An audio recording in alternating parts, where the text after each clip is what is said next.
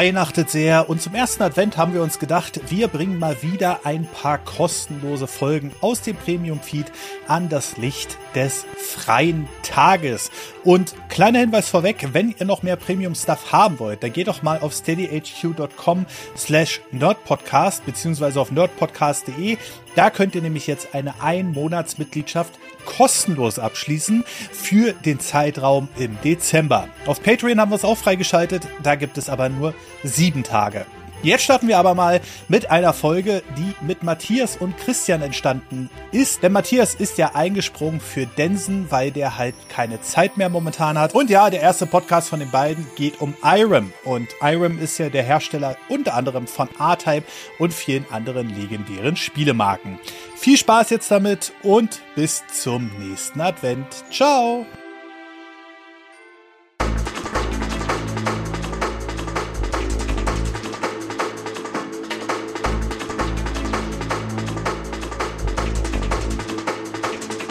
Jetzt ist echt eine ganze Zeit vergangen, dass ihr von uns gehört habt bei Je Oller, Je Dollar. Ihr wisst, wir gehen das Alphabet durch und sind diesmal beim Buchstaben I, besprechen, was die Firma IREM, ein japanischer Kultpublisher, würde ich mal sagen, alles so veröffentlicht hat in den 30, 40 Jahren ihrer Firmengeschichte. Ähm, wir freuen uns, dass ihr wieder dabei seid. Hört rein, viel Spaß.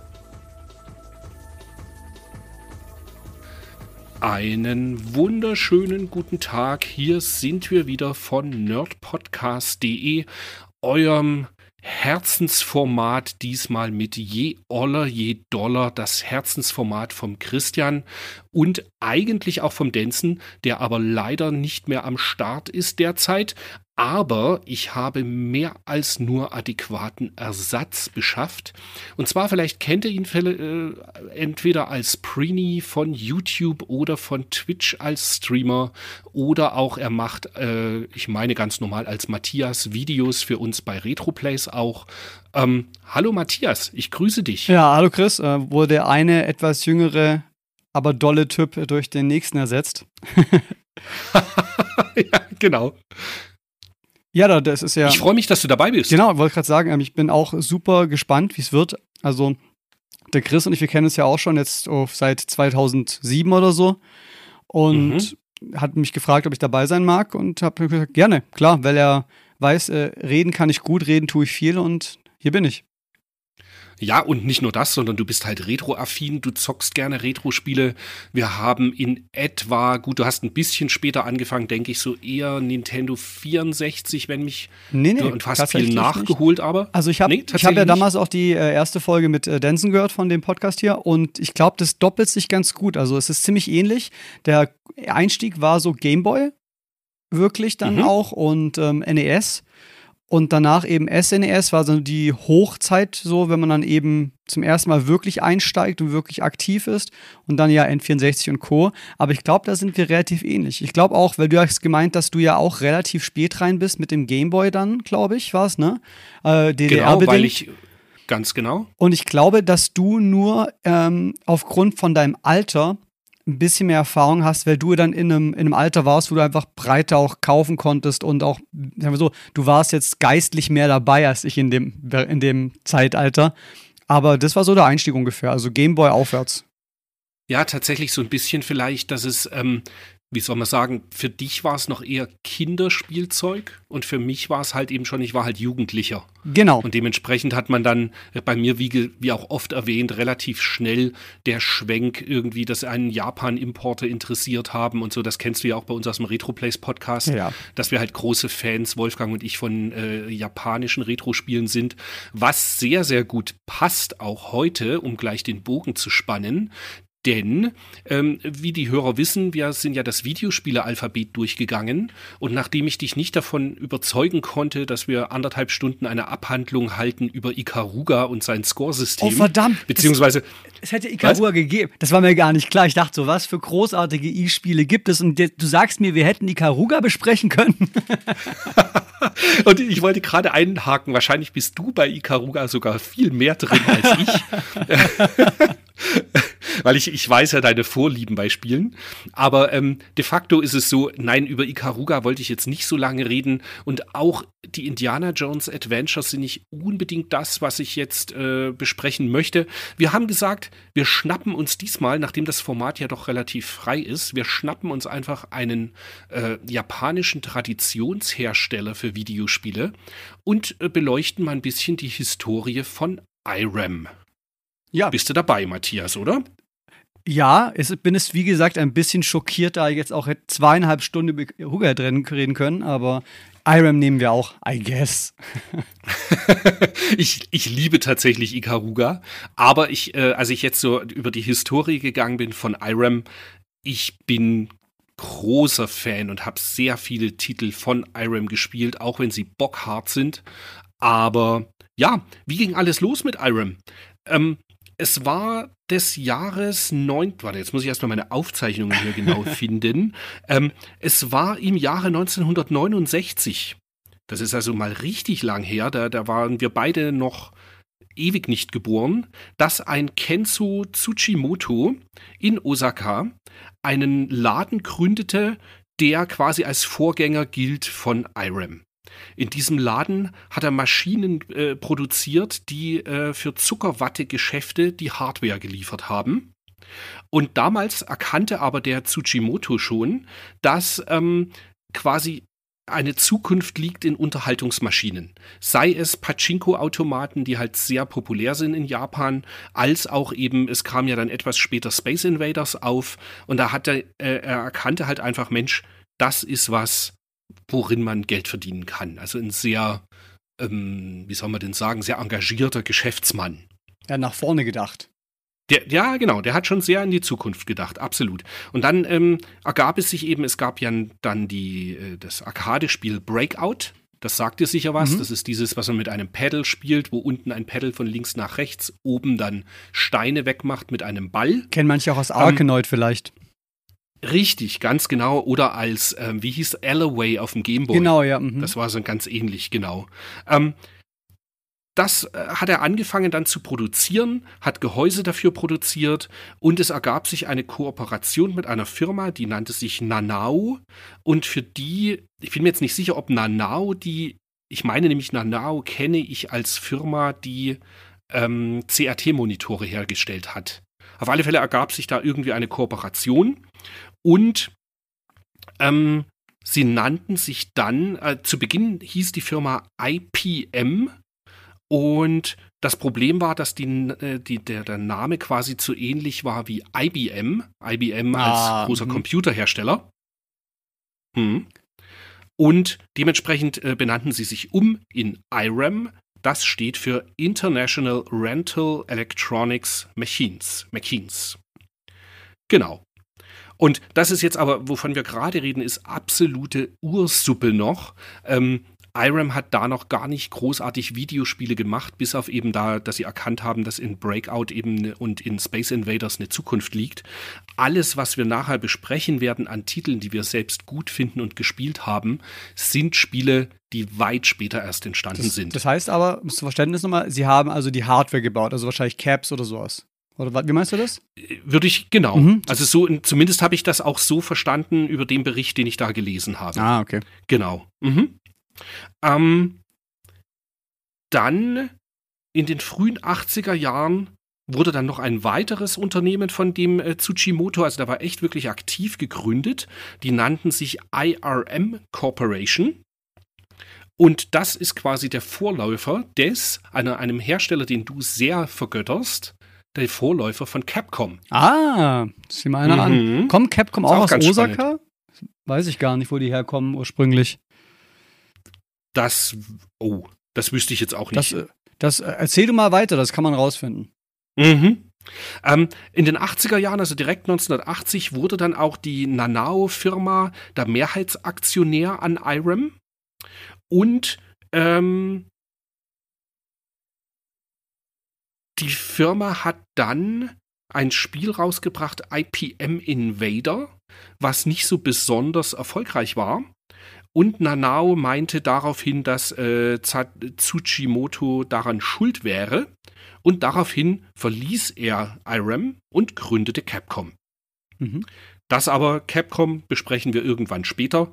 Also, wenn wir, ja, wenn wir wieder bei C mal, sind. Wenn, wenn, wir wieder bei C anfangen, genau. Nee, aber zwischenrein. Aber es ist tatsächlich ähm, aus, aus, Osaka. Also Capcom gegründet 1979 in Osaka. Und steht auch äh, hier drin eben, wie du gesagt hast, durch äh, Kenzo Tsuchimoto äh, ah, als auch in IRM Osaka. Das ist ja cool. Ah, okay, okay. Mhm. Und ich denke mal, also da geht es dann eben jetzt los. Anfang der 80er Jahre, 82, 84, da erscheinen dann die Spiele, die man am ehesten noch als Retro-Spieler auch ähm, sofort mit IRAM verbindet, und zwar Moon Patrol 1982 welches äh, lizenziert wurde von Williams Electronics in Nordamerika. Dann das erste, es gilt als der erste Sidescroller Beat'em Up überhaupt das war Kung Fu Master, das kam 1984, ist beziehungsweise auch als Spartan X bekannt. Da muss ich kurz fragen, welches, ist das dasselbe Kung Fu wie auf NES, das Black Label Game? Richtig, ah, okay. richtig, ganz genau. Ähm, und natürlich der Shoot'em-up-Klassiker neben Gradius. Es erschien R-Type 1987 in der Spielhalle. Und genau da würde ich sagen. Steig mal ein, oder was? steigen wir auch tatsächlich schon. Äh, es geht dann noch wahnsinnig wirr hin und her zwischen einer IRAM Software Engineering Firma, dann der IRAM Corporation. Ja, aber da müssen wir, glaube ich, ähm, das, nicht das so tief einsteigen. Wenn IRAM drauf ist, ist IRAM drin und wir haben halt geguckt, was für Games sind da drunter. Denk mal, das das kriegen wir schon genauso, hin. genauso, genauso sehe ich das auch. Ähm, es interessiert am Ende ja jetzt auch den Spieler nicht, von wem kam das jetzt und wie waren da die Mehrheitseigner und so weiter. Eigentlich ist nur noch spannend, dass später sich, ähm, dass ein Teil der Videospielabteilung aufgelöst wurde und äh, da die, die Mitarbeiter zu, teilweise haben dann die Nashka Corporation gegründet. Und die Nashka Corporation ist besonders bekannt für Metal Slug. Ah, was dann später SNK ist, oder? Ganz genau. Wurde Nashka ja, zu SNK? Nee, Nee, nee. Also wie das ganz genau zusammenhängt, kann ich dir so gar nicht sagen. Das wissen wir bei N oder S so, dann. oder bei MB ja, Metal genau. Slug. das aber die Nashka Corporation, das sind die, die hinter der, den Metal Slug Spielen stecken. Okay. Genau. Aber weil du es auch gesagt ähm, hast, ähm, hm. ich, ich persönlich zum Beispiel, ich finde es krass, wie, also ich mir sagen natürlich einige Spiele aus dem Katalog, wenn ich drüber gehe, so ein bisschen was, ja. Aber ich hätte zum Beispiel niemals sagen können, aus irgendeinem Grund, also ich kenne natürlich R-Type. R-Type ist von allen Spielen aus dem Katalog das Spiel, wo ich die meisten Erfahrungen jetzt mitgebracht hätte. Und, aber ich hätte jetzt nicht sagen können, das ist ein IRAM-Spiel, komischerweise. Also bei vielen anderen Devs aus der Zeit, da weiß man, weiß ich irgendwie, wo die herkommen, Konami, die Capcoms, die Squares, die Enixes, aber IRAM als Entwickler, bekannt für mich, aber ich hätte jetzt außer R-Type, glaube ich, im Vorfeld kein anderes Spiel nennen können. Und sogar da wusste ich ganz lange nicht, ah ja, das ist IRAM. Ich weiß nicht, ob, mhm. ob das nur mir so geht oder ob die so ein bisschen eher nischiger sind. Sie, sie sind de facto nischiger, würde ich behaupten. Und sie haben einfach, also was jedes mir bekannte IRAM-Spiel auszeichnet, es ist einfach ein wahnsinniger Schwierigkeitsgrad. Und wenn du manche Spiele nebeneinander dir anschaust, dann erkennst du schon auch so ein bisschen die Handschrift von IRAM. Ja, ja, das habe ich auch gemerkt ich, beim, beim Spielen, mhm. absolut. Also da sind einige Mechaniken, die sich gerne doppeln. Aber gut, der Schwierigkeitsgrad, ich meine, das ist ja ursprünglich ein Arcade-Developer gewesen und da kommt es ja auch her ein bisschen.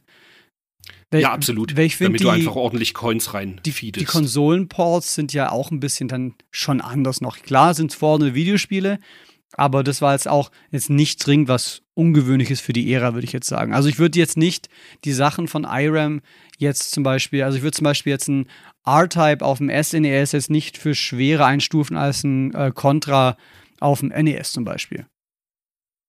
Hm, okay, ja, ja, gebe ich dir recht. Also ich finde tatsächlich sogar ein R-Type das erste R-Type, was erschienen ist, finde ich tatsächlich sogar ein bisschen leichter als ein Gradius 1. Hm.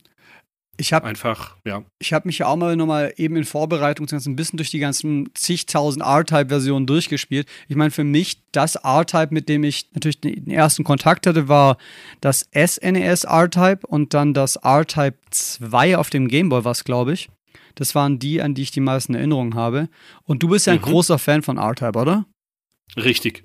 Also ich habe, würde sogar behaupten, ich habe, glaube ich, bis auf die R-Type Tactics-Titel, die es dann auf PSP gab, habe ich jedes R-Type gespielt.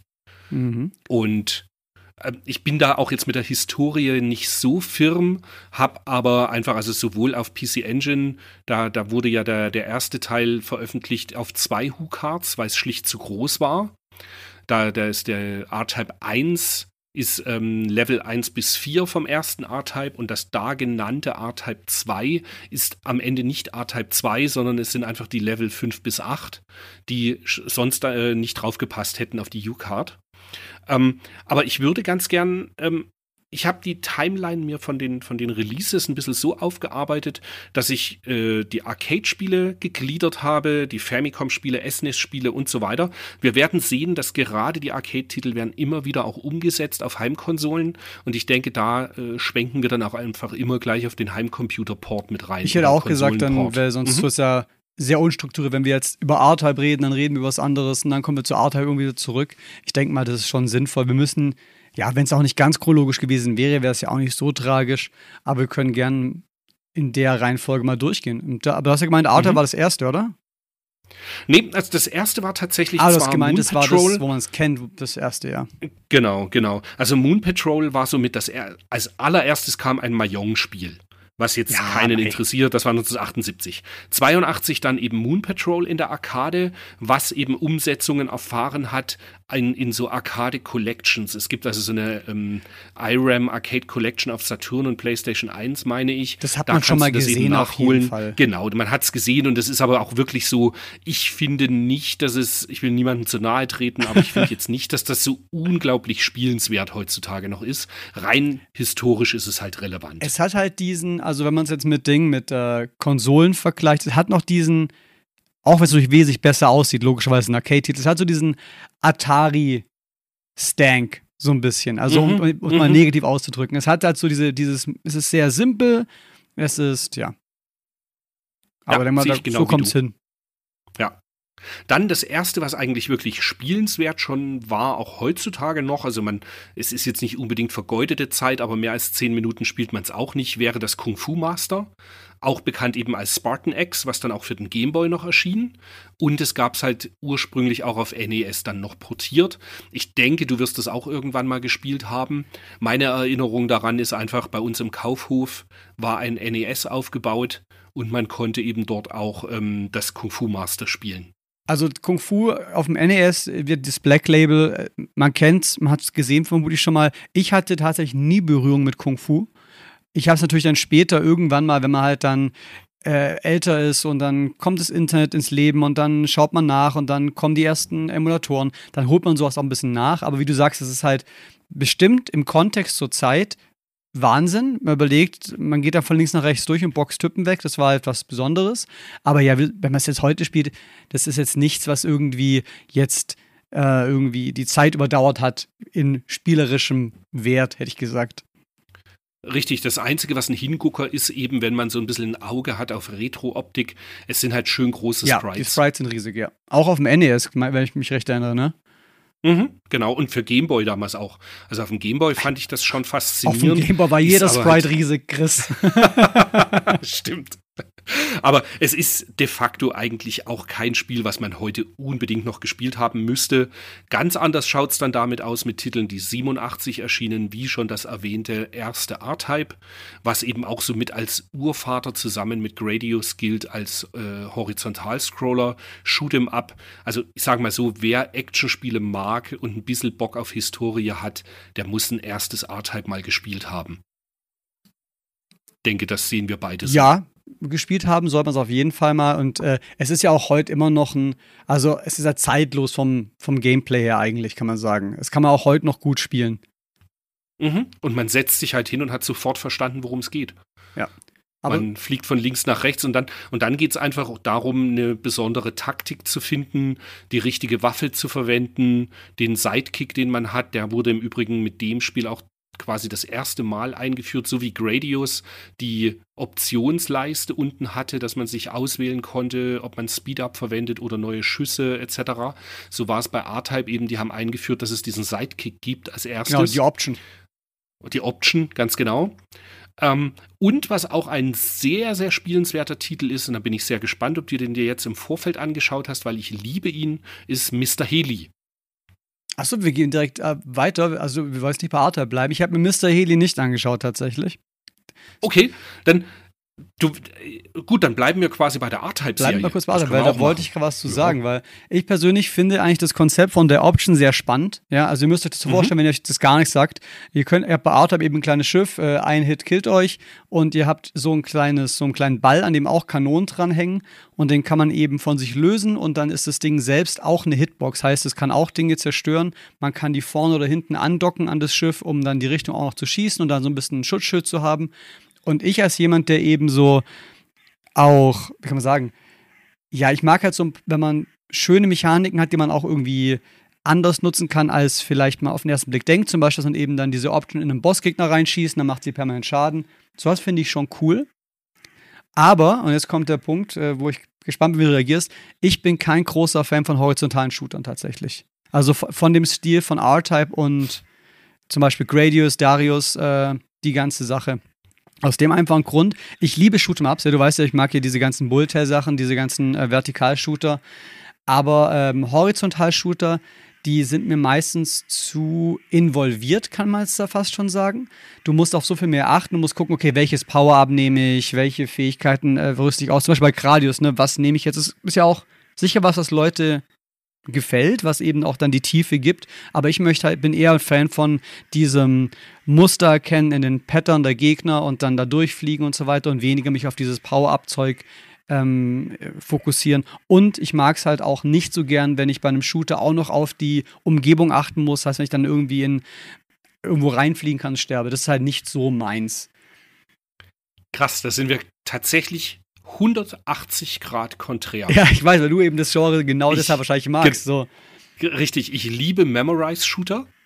Also einfach, wo man lernt, wie man durch die Stages kommt, wann welcher Gegner wie auftritt. Und ich würde immer jeden Horizontal-Shooter lieber spielen als vertikal. Aber äh, gut, es, es, gab eben auch so eine Zeit, wo das, das Genre quasi gar nicht mehr so existent war. Und es hat mich furchtbar aufgeregt, dass wenn dann neue Spiele kamen, waren sie in der Regel immer Bullet Hell. Ja. Und ich äh, bin weniger ein Fan von Bullet Hell Shoot'em Ups, als dass ich eben normale, also horizontal funktionieren für mich auch Bullet Hell Spiele überhaupt nicht. Ja, da gibt es auch relativ wenige. Also mir fallen spontan mhm. Death Smiles und Akai Katana ein, als welche, die wirklich, mhm. die ich viel, viel gespielt habe. Mhm, oder Rolling Gunner auf der Switch kenne ich das. Das ist auch so extrem viele Patterns und so und das, das taugt mir schlicht nicht. Mhm. Deswegen, ich bin Art, also ich würde ein R-Type jedem äh, Akai Katana beispielsweise vorziehen. Mhm. Ich glaube, ich kann es auch festmachen, woran das liegt. Hab ich ich habe ein bisschen drüber nachgedacht und ich würde es mal so vergleichen. So ein R-Type ist so ein bisschen wie ein Platforming-Game, kann man sagen. Da ist mehr, da ist ein, das ist mehr Spiel. Du musst, du hast mehr, mit dem du spielen kannst. Und es ist abwechslungsreicher und gibt dir verschiedene Szenarien. Während ein, ein Bullet Hell ist halt wirklich, das ist runterkondensiertes Gameplay. Das ist, das, die, ganzen Parts zwischen den Bossen sind ja im Grunde auch nur Lückenfüller, wenn man auf Score gehen möchte. Und die Boss sind ja eigentlich, eigentlich ist ja nur ein Boss-Rush, theoretisch, äh, Bullet Hells, wo es nur darum geht, den, die Patterns zu lernen, die Patterns zu verstehen, durchzuweaven. Und bei R-Type sind ja wirklich auch die Stages mit die, die Stars auch noch neben dem Boss kämpfen, wo man dann irgendwie Dingen ausweichen muss. Man muss dann irgendwie äh, im ersten Teil, wo man dann, wo die Gegner diesen Ring bilden, dann muss in den Ring reinfliegen. Also das ist einfach mehr Spiel, würde ich jetzt sagen. Tatsächlich, ich vergleiche Bullet Hell immer eher mit Pinball spielen. Also ja, nicht spielen, gut, sondern ja. halt wie, wie, wie man einen Flipper spielt. Ja, man ist ein Score-Spiel. Score. Genau, man schaut, dass man immer die, wie nennt sich das, die Chain genau, jedes, erhält. Jedes Spiel hat eine andere Scoring-Mechanik, das, was ja, was mhm. dann macht. Und das ist auch der Punkt, wie du sagst, du kannst dich an Flipper ranstellen und Spaß haben, ohne das Scoring zu verstehen, aber die richtige Tiefe kommt erst, wenn du weißt, wie der Flipper wirklich tief in sich drin tickt und so ist halt mit Bullet Hell auch. Und sowas wie ein R-Type kannst du genießen als normales Videospiel, das du durchspielen möchtest. Das merkt man auch daran, wenn ich ein Bullet Hell spiele, ich tue mich sehr schwer, Continues zu nehmen, weil ich möchte halt eigentlich auf Score spielen und gucken, wie weit ich komme. Und wenn ich dann irgendwie was reinwerfe, habe ich es nicht verdient, in Anführungszeichen, so weit zu kommen. Und ein R-Type sehe ich eher als ein Videospiel, das ich von vorne bis Ende durchspiele, das so eine Reise hat, weißt du, durch verschiedene Welten und Stages, weil die eben auch mehr bieten als natürlich eine Bullet Hell Stage. Mhm. Ja, gebe ich dir un absolut recht. Also das ist, und das ist auch eben der Grund, warum, also das sind halt wirklich verschiedene Arten von Spielen für mich. Und das eine Genre mag ich eben lieber ja, genau. als das andere. Also, ich, ja. Ich würde beide, beide äh, Genre würde ich gerne, würde ich spielen. Also ich habe ja auch wieder das bisschen R-Type gespielt. Und was auch so ein Ding ist von mir, ich spiele lieber, darum auch, solche Spiele wie R-Type, Gradius, Parodius, die ganzen Sachen, sowas in die Richtung, spiele ich viel lieber im Koop als ein Bullet Hell Shooter, weil ein Bullet Hell Shooter ist für mich eben was, wo ich dann wirklich genau das machen muss, wie ich es möchte, um es halt perfekt zu machen. Und weil das andere, sowas wie R-Type, eher sowas wie ein, ja, wie ein Contra zum Beispiel, so ein Metal Slug, ein Koop Shoot'em Up, äh, das fühlt sich eben dann anders an. Und dafür taugt mhm. mir das Genre dann schon mehr. Ja, also ich habe ja viel von diesen Bullet Hell Sachen ausprobiert und ich habe auch einiges davon in der Sammlung stehen und so, weil ich mag von den meisten da halt das Art Design.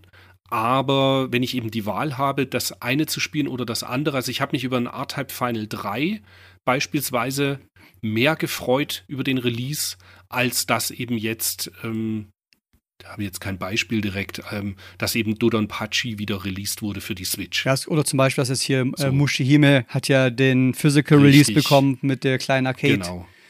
Genau. Wir brauchen nicht drüber reden, dass ja. sich das Zeug nicht dennoch gekauft wird und ins Regal gestellt wird. Ähm, das liegt nun mal in der Natur der Sache, weil ich Shoot'em Ups halt liebe. Aber de facto habe ich mich über den, den R-Type Final Release mehr gefreut. Was, ja. was ich halt auch, äh, was mich so ein bisschen immer stört, ist, wenn Shoot'em Up, so wie, ne, bleibt eben R-Type, genau, Faktor R-Type, ähm, es baut sehr darauf auf, dass man seine Power-Ups hat. Gerade so ein Speed-Up ist relevant, dass du halt überhaupt dich brauchbar bewegen kannst. Und manche von den Power-Ups, die zum Beispiel dann Bomben auf den Boden werfen oder irgendwie Schüsse in bestimmten Winkel schießen, die sind teilweise in meinen Augen essentiell, um gewisse Stellen des Spiels zu lösen überhaupt. Und was. Mi was mich es dann gibt halt stört. ganz viele Stellen mit Rage Quit. Genau, ist dann, dass wenn ich halt dann sterbe und ich verliere das Ganze wieder, dass halt dann im, ich im Grunde fast keine Option habe, da durchzukommen dann wieder. Und das, das mag ich nicht, dass ich auch das Gefühl habe, ich kann jetzt, also auf der einen Seite ist es natürlich cool, wenn man muss eben überlegen, okay, welches Power brauche ich, damit ich das hier lösen kann, welches Werkzeug für, welchen, für welche Situation. Aber dann nicht immer dieses Werkzeug haben zu können, ist ein bisschen schwierig. Wenn man es mal vergleicht mit einem Mario zum Beispiel, Mario 3, die Eiswelt, kann man irgendwie spezielle Wege gehen, wenn man eine Feuerblume hat, nimmt man das Eis wegschmilzt, aber man braucht es nicht. Und mhm. Das ist dann ein bisschen frustrierend, wenn man eben denkt, okay, cool, ich habe jetzt versagt, lass mich es mal versuchen und dann hast du halt aber gar nicht mehr, was du brauchst, um es überhaupt lösen zu können, brauchbar. Wobei, das ist bei R-Type immer noch fairer als bei Gradius. Bei Gradius ist da hast du aber auch viel mehr ähm, Optionen, die du halt äh, mhm. machen kannst. Wobei, ja, das habe ich. ja, ist auch richtig. Das habe ich ganz cool gefunden, als ich zum Beispiel auch nochmal in R-Type äh, 3 auf dem SNS reingeschaut habe, wo du wirklich ja auch die verschiedenen Option-Arten wählen kannst am Anfang. Das finde mhm. ich ziemlich cool. Ich finde es auch. diesen Hyperschuss auch einstellen kannst. Genau, du kannst wechseln, du kannst wechseln zwischen dem normalen ähm, Superschuss oder dem so einem krassen Hypershot, der auch dann nicht kurz darauf noch ein bisschen aufpowert, aber du bist halt dafür dann in so einem Cooldown, in dem du dann nicht mehr aufladen kannst. Das fand ich, also R-Type 3 fand ich jetzt von den ganzen, die ich jetzt gespielt habe, hat mir am besten gefallen. Aber es Sehr kann auch gut. daran liegen, dass ich halt einfach ein SNES-Kind bin. Und ich finde, in R-Type 3 haben sie wenigstens auch ein bisschen so das Slowdown-Zeug vom SNES in den Griff gekriegt. Richtig, also R-Type 3, dieses äh, Third Lightning, genau. ist ein absolutes Highlight auf dem Super Famicom oder Super Nintendo, weil es gibt auch eine GBA-Umsetzung, die leider ganz furchtbar geworden ist. Aber. Da wird das die, Screen zu klein sein, oder? Mh, ja, und das ist halt so ein bisschen reingezoomt und. Ja, ja, wie halt äh, alles auf dem GBA. sind auch anders, genau. Also es ist nicht so geil. Aber die Super Famicom-Variante ist mega, mega gut. Ich habe sie leider nie durchgeschafft. Da bin ich einfach zu schlecht, ist mir zu schwer aber es ist ein unglaublich gutes Spiel. Gehört auch zu den, also äh, das ist ja das Ding. Die, einmal, es gibt quasi ja eben den, den Urschleim mit R-Type 1 und 2, die beide sehr gut sind, Aber wenn man die Wahl hat, R-Type 3 legt dem Ganzen nochmal eine dicke Schippe drauf und dann R-Type Leo, was nur in der Arcade erschienen ist, ist dann da fliegt ja alles davon. So gut ist das. Gibt es da nicht mittlerweile irgendein Port von Leo? Ich meine, ich bin. Äh ja, also du kannst R-Type Leo, kannst du, gab es sowohl für den PC auf Disk sogar, Aber in so einer IRAM Compilation. Gibt es davon noch keine richtige. Ah, doch, hier Die so. kommt jetzt erst. Ah, dann war das, was Limited ich, Games. Dann war das, was ich, was ich gehört habe, genau. Mhm, okay. Genau. Also das wird in der, es kommt von einer IRAM Collection für auf fünf verschiedenen Datenträgern von Strictly Limited Games. Und da ist eine Variante, ist glaube ich die Volume 1, wo die ganzen R-Type-Spiele drin sind. Mhm. Und wo, wo wir ja eh noch drauf kommen werden, nachher ähm, die ganzen Arcade-Boards sind mittlerweile per FPGA nachgebaut und du kannst auf dem Mister tatsächlich jedes IRAM-Spiel mittlerweile spielen. Ah, cool. Das ist extrem genial, ja. Ja, ähm, wollen wir noch weiter bei R-Type bleiben? Ansonsten wird es sehr umfangreich, weil es kommen extrem viele Spiele. Ja, noch. ich wollte nur kurz sagen, ich habe mir mal kurz Screenshots nebenher angeschaut von dem Mr. Heli. Das wirkt einfach, das sieht, das sieht aus wie cute R-Type. mhm, ja, Wobei es ein bisschen unterschiedlich ist, die Stages scrollen nicht permanent von links nach rechts, sondern die, sie scrollen zwischenrein auch von oben nach äh, von genau von oben nach unten, mhm. aber sehr behäbig und du schießt aber dein dein dein Hubschrauber ja. bleibt dennoch, dass er eben von links nach rechts fliegt und schießt. Also es ist jetzt nicht wie bei, bei Salamander oder bei Exelay, wo eine Stage von unten nach oben ist und eine von links nach rechts, sondern es mitten während du spielst, scrollt es in eine andere Richtung. Also ein bisschen wie bei Deathsmiles, wenn du das mal gespielt hast. Bei Deathsmiles, das ist ja auch ein Shoot'em-up, wo du nur horizontal scrollst eigentlich und nach links und rechts schießt. Und es gibt auch eine Stage, wo es dann von unten nach oben, wo du, glaube ich, in so einen Vulkan reinfliegst. Ja, genau. So, so kann man es vergleichen. Ja. Ganz genau. Dass eben die, die, die Schussrichtung etc. oder wie dein Charakter sich bewegt, bleibt alles gleich, aber das Scrolling ändert sich halt. Weißt, weißt du, was es auch, auch spannend ist? Das nächste Spiel ja eigentlich, dann ist ja Image Fight in der Arcade, mhm. ja. Image mhm. Fight habe ich, ich habe immer wieder bei euch im Retro Plays Podcast den Namen Image Fight, Image Fight, Image Fight immer wieder gehört. Und ich habe in meinem Leben noch nie Image Fight gespielt. Und ich habe mir jetzt äh, eben in Vorbereitung hier, habe ich Image Fight wirklich gespielt und zwar ähm, auf der PC Engine und auf der NES-Version, primär die PC Engine-Version. Und das liegt auf der Hand. und ja, und es, es ist, also die NES-Version ist ja bockschwer. Ist ja, mhm. Und es äh, überraschenderweise, es gefällt mir wesentlich besser als R-Type, weil eben es ist, hat nicht dieses Ding von, ich muss durch Stages mich durchmanövrieren, sondern es ist eigentlich ein, ist eigentlich ein normaler, normaler, ist eigentlich ein mehr bullet-helliger Shooter durch das ähm, Vertikal-Scrolling. Aber es hat die gleichen Sachen, die mich so ein bisschen gestört haben bei R-Type mit, du brauchst jetzt zum Beispiel diese Waffe, die nach links oder rechts schießen kann, statt nach oben. Aber zum Beispiel in der zweiten Stage, wo dann sofort von links und rechts große Schiffe kommen, die einen angreifen, gibt dir das Spiel eben die Option, hey, du kannst jetzt hier die Power-Ups einsammeln, wie du es jetzt möchtest. Und das mhm. hat mir schon ganz gut, also Image Fight hat mir sehr gut gefallen ist, ich liebe Image Fight tatsächlich den ersten Teil. Aber auch da, ich schaffe es leider nicht durch. Es ist zu schwer. Ich komme, weil das ist, äh, funktioniert ja auch so, ich weiß nicht, ob du das äh, gemerkt hast, es gibt sogenannte Barriers, wo du ein, Level immer mit einem gewissen Prozentsatz abschließen musst an Gegnern, die du abgeschossen hast. Ja, ja. Und wenn, wenn die Barrier in der vierten Stage nicht erreicht wurde, also die Summe von den vier Stages, mhm. dann geht es nicht weiter in die fünfte. Und was mir halt passiert ist, ich habe immer Probleme gehabt, den vierten Endboss zu erlegen. Und dann habe ich es mal geschafft.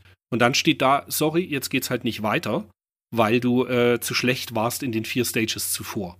Und da habe ich dann so ein kleines bisschen die Lust verloren aber es ist ein, ein Spiel, was ich auch immer wieder rauskrame, weil es einfach so gut ist. Mhm. Mit diesen drei Sidekicks, die man hat, wo man auswählen kann, ob sie ausschließlich nach vorne schießen oder immer in die Richtung, in die du steuerst gerade. In die Gegenrichtung also, ist es ja. Das macht, äh, in die Gegenrichtung. Das macht es ja spannend auch, genau. dass du halt überlegen mhm. musst, wo wir. Ich, ich fände es besser, ich fände es cool, wahrscheinlich ging es einfach nicht. Äh, es gibt eine ähnliche Funktion wie das in Akai Katana und in Death Smiles, wo du eben eine Option hast, die eben zum Beispiel konträr zu deiner Richtung schießt. Aber was ich cool finde bei den Games ist, dass wenn du den Button dann gedrückt hältst, zum Beispiel den Feuerbutton, dass er dann die einloggt, die Richtung. Das ist dann mhm. nochmal, wäre auch cool hier, aber klar, vielleicht ging es halt technisch einfach nicht zu der Zeit. Aber ja, Image Fight hatte ich ja, viel Spaß und prinzipiell, mit. Man, man darf ja nicht vergessen, es ist einfach 30 Jahre bevor, ja, ja, klar. 25 Jahre bevor die ganze Mechanik dann bei Death Smiles und Akai Katana wieder aufgegriffen wurde. Es war also einfach die, wie, wie sagt man denn so schön, die haben halt einfach wirklich immer ein Novum reingebracht in ihre Spiele. Mhm. Und nicht einfach immer den gleichen Kram wie, wie die Konkurrenz gemacht.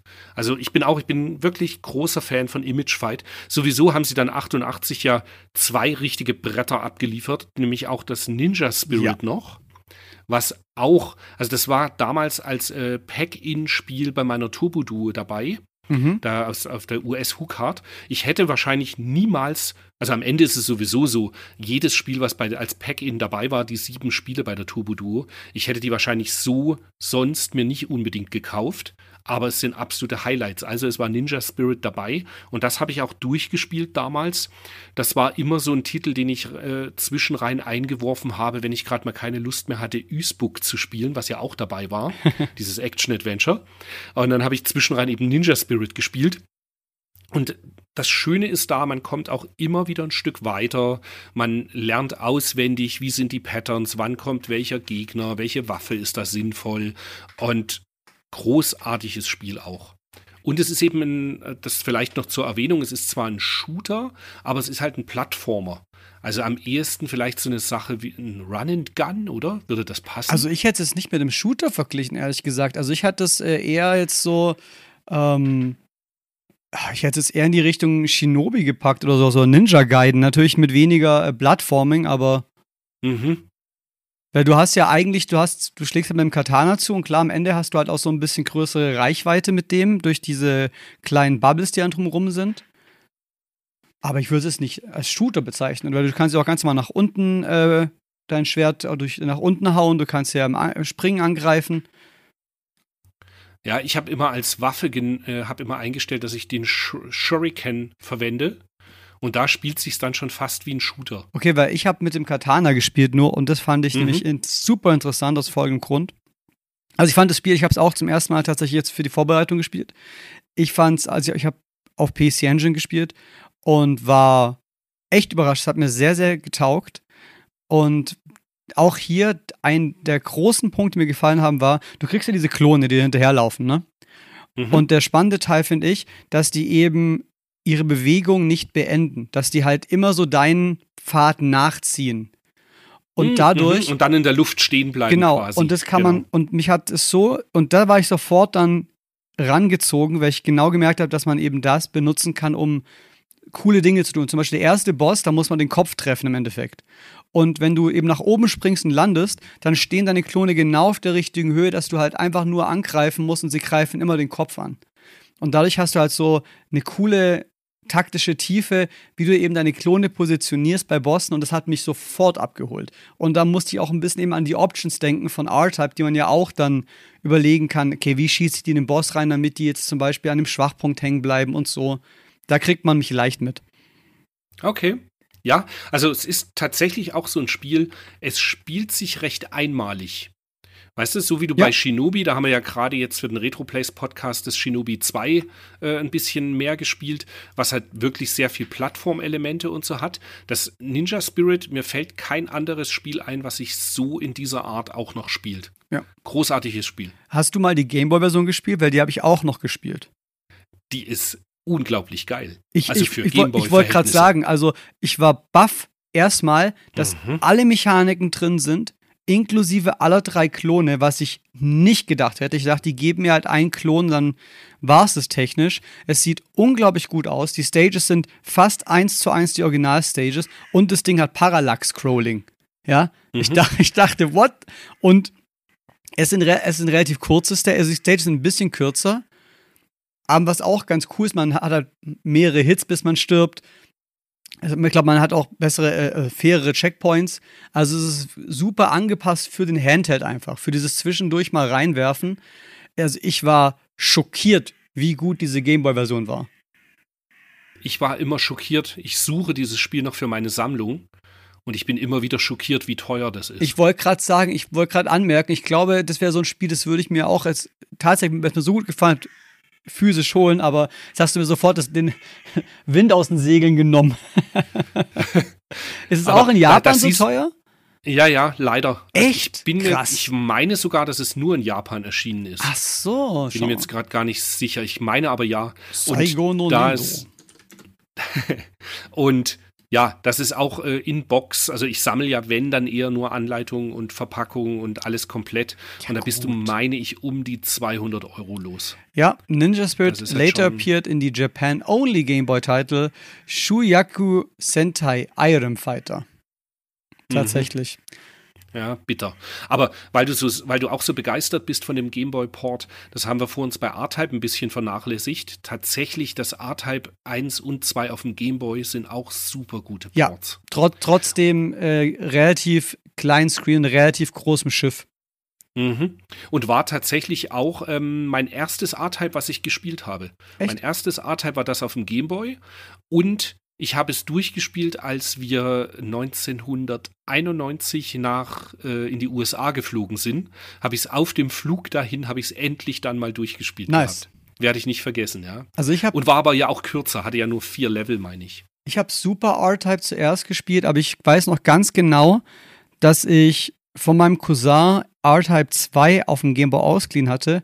Und aus irgendeinem Grund weiß ich noch, wie ich in meiner Kleinstadt in dem Wartezimmer von einem Arzt saß, während meine Mutter einen Termin hatte und ich saß in diesem Wartezimmer, habe in der Zeit R-Type 2 gespielt.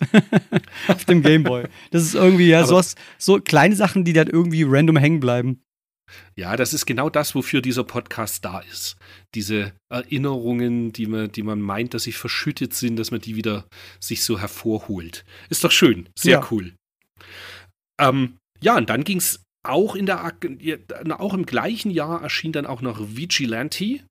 Vigilante ist ein Side-Scrolling Beat'em Up, später sage ich mal in der Art wie ein Streets of Rage Ja, oder Final Fight, sowas in der Richtung. das wurde ja auch Und auf ich muss- allem geportet. Ja, genau. Und ich muss aber lachen, bei dem Intro ist irgendwie ähm, äh, The Bad Skinheads Kidnapped Madonna. Bin, bin mir nicht sicher, ob sie Madonna hieß, aber sie sieht aus wie Madonna. Sie sieht auch In aus den- wie die, den ähm, wie die Sonic Madonna. Da gab es ja auch, Sonic hätte ur- erst auch eine Freundin haben sollen, die Madonna hieß, auch mit so blonden Haaren. Das war halt einfach die Zeit, keine Ahnung. Das war, mhm, das war da, ja, wahrscheinlich, genau, richtig. Ah ja, das kam über Ja, Data East in Westen. Mhm. Mhm. Ja, also über Vigilante brauchen wir gar nicht so viele Mhm. Worte verlieren. Ist ein solider Side-Scrolling Beat'em Up, aber ich bin jetzt nicht der Riesenfan davon. Wurde aber auch für die PC Engine umgesetzt. Ja, ja. gab es dann auch, ja.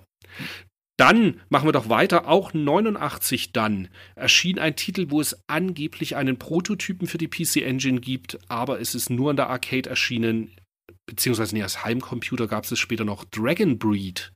Und das hat auch wieder was schön Besonderes. Ich weiß nicht, ob du es angespielt hast. Äh, nein, ich habe, äh, aber ich sehe gerade Screenshots und es sieht ja optisch sehr cool aus. Hm, Bei Dragon Breed spielst du quasi einen kleinen Jungen, der auf einem Drachen reitet. Und der, der Charakter, der, zu, der, der eben Schaden nehmen kann oder getroffen werden kann, ist eben das, der Junge, der auf dem Drachen reitet. Der Drache selber, da kannst du den Schwanz und Kopf und so weiter nutzen, um in Gegner reinzufliegen. Ist eine ganz coole Mechanik, macht das Spiel aber insgesamt trotzdem nicht leichter. Es ist unglaublich schwer. Also Chris, erstmal dieser kleine Junge ist ein äh, stattlicher junger Mann, wenn man das offizielle Coverart sich hier anschaut. Nur weil der Sprite so klein ist, ja, also. Sehr gut. Aber ja, dann, dann hat es ja auch wieder diese. Im Grunde ist es ja dann auch nur R-Type, nur dass du halt vorne und hinten dann eine Option hast, die halt dann auch in Gegner reinfliegen können. Also wieder vom, von der Idee her, weißt Mhm. Da sieht man auch wieder, wo sie die Sachen herhaben. Von sich Du selber. kannst halt ganz cool diesen Drachen, den, den Drachenschwanz, den kannst du halt super hernehmen, um dich vor den, vor den Geschüssen irgendwie zu retten, Mhm. beziehungsweise eben dann auch dieses, diesen Schwanz zu nehmen und den Gegner da reinzudrücken und äh, dass Sag doch, dann damit sag doch bitte. Schweif, wenn du das so formulierst, Chris. Schweif, genau. ähm, ja, tolles, tolles Spiel, habe ich aber auch erst jetzt äh, ja, lieben gelernt ist der falsche Ausdruck. Es ist wirklich ganz nett, aber es wäre nicht so das unbedingt erste Spiel, was ich spielen mhm. würde von IRAM. Ähm, auf dem Mister ist es eben jetzt geportet ähm, als Arcade-Platine, Arcade perfekt. Ja. Kann man halt ganz cool spielen. Also das ist das Cover, das man da sieht, dieser Arcade-Flyer auf Wikipedia, ja, wo eben dieser stattliche junge Mann auf dem Drachen sitzt. Das hat so diesen krassen 90s-Anime-Stil. Und das so Ende eben, also frühe 90er, späte 80er Anime-Stil und das ist auch geil. Das, das, das feiere ich schon immer auch. Mhm. Gibt's schon, gibt's äh, extrem gute Arcade-Artworks. Nicht nur von IRAM, sondern allgemein. Ja, die ganze Zeit auch die ganzen ja. Cover, muss man gar nicht drüber reden. Richtig. Pass auf. Ja, und dann kam natürlich noch ein absolutes Highlight. Was ich, ja. ich hoffe, du hast es angespielt: Legend of Hero Tonma. Äh, ich weiß nicht, ob du, ob du hoffst, dass ich es angespielt habe, weil äh, ich habe es gespielt, Chris. Okay. Ich war eher unterwältigt. Also Ach, krass. Okay. Vielleicht, vielleicht liegt es einfach daran, weißt von all den Sachen, die ich auch gespielt habe, dann, also ich habe zuerst Tonma gespielt, tatsächlich von all den Sachen. Aber gerade im Vergleich zu einem Ninja Master, äh, Ninja Spirits, finde ich das irgendwie, ja, sehr, ich sag mal, generisch. Also ich habe es auf der PC Engine gespielt und es hatte schon seinen Charme, aber mich hat auch so der, der Artstyle, also irgendwie, es war alles so, so ähm, pastellig. gewürfelt. Und ja, oder? das hat irgendwie dann dieser floaty Jump und irgendwie, ich, wie ist das, das ist ja wirklich mehr ein Shooter, ja, weil man schießt da ja wirklich in alle Richtungen mit dem, mit dem, mit dem Boy. Aber das fand ich irgendwie sehr unbesonders, ja. Wie gesagt, vielleicht fehlt mir einfach der Kontext auch zu der Zeit oder die, die Liebe, die man früher damit entwickeln konnte, aber im Vergleich zu gerade solchen anderen Spielen wie eben Ninja Spirits, das fand ich dann eher so ein bisschen lahm. Ja, also jetzt, wo du sagst, was eben tatsächlich auch ist, dieses so, der, der erste Endboss ist halt äh, irgendwie dieses Skelett.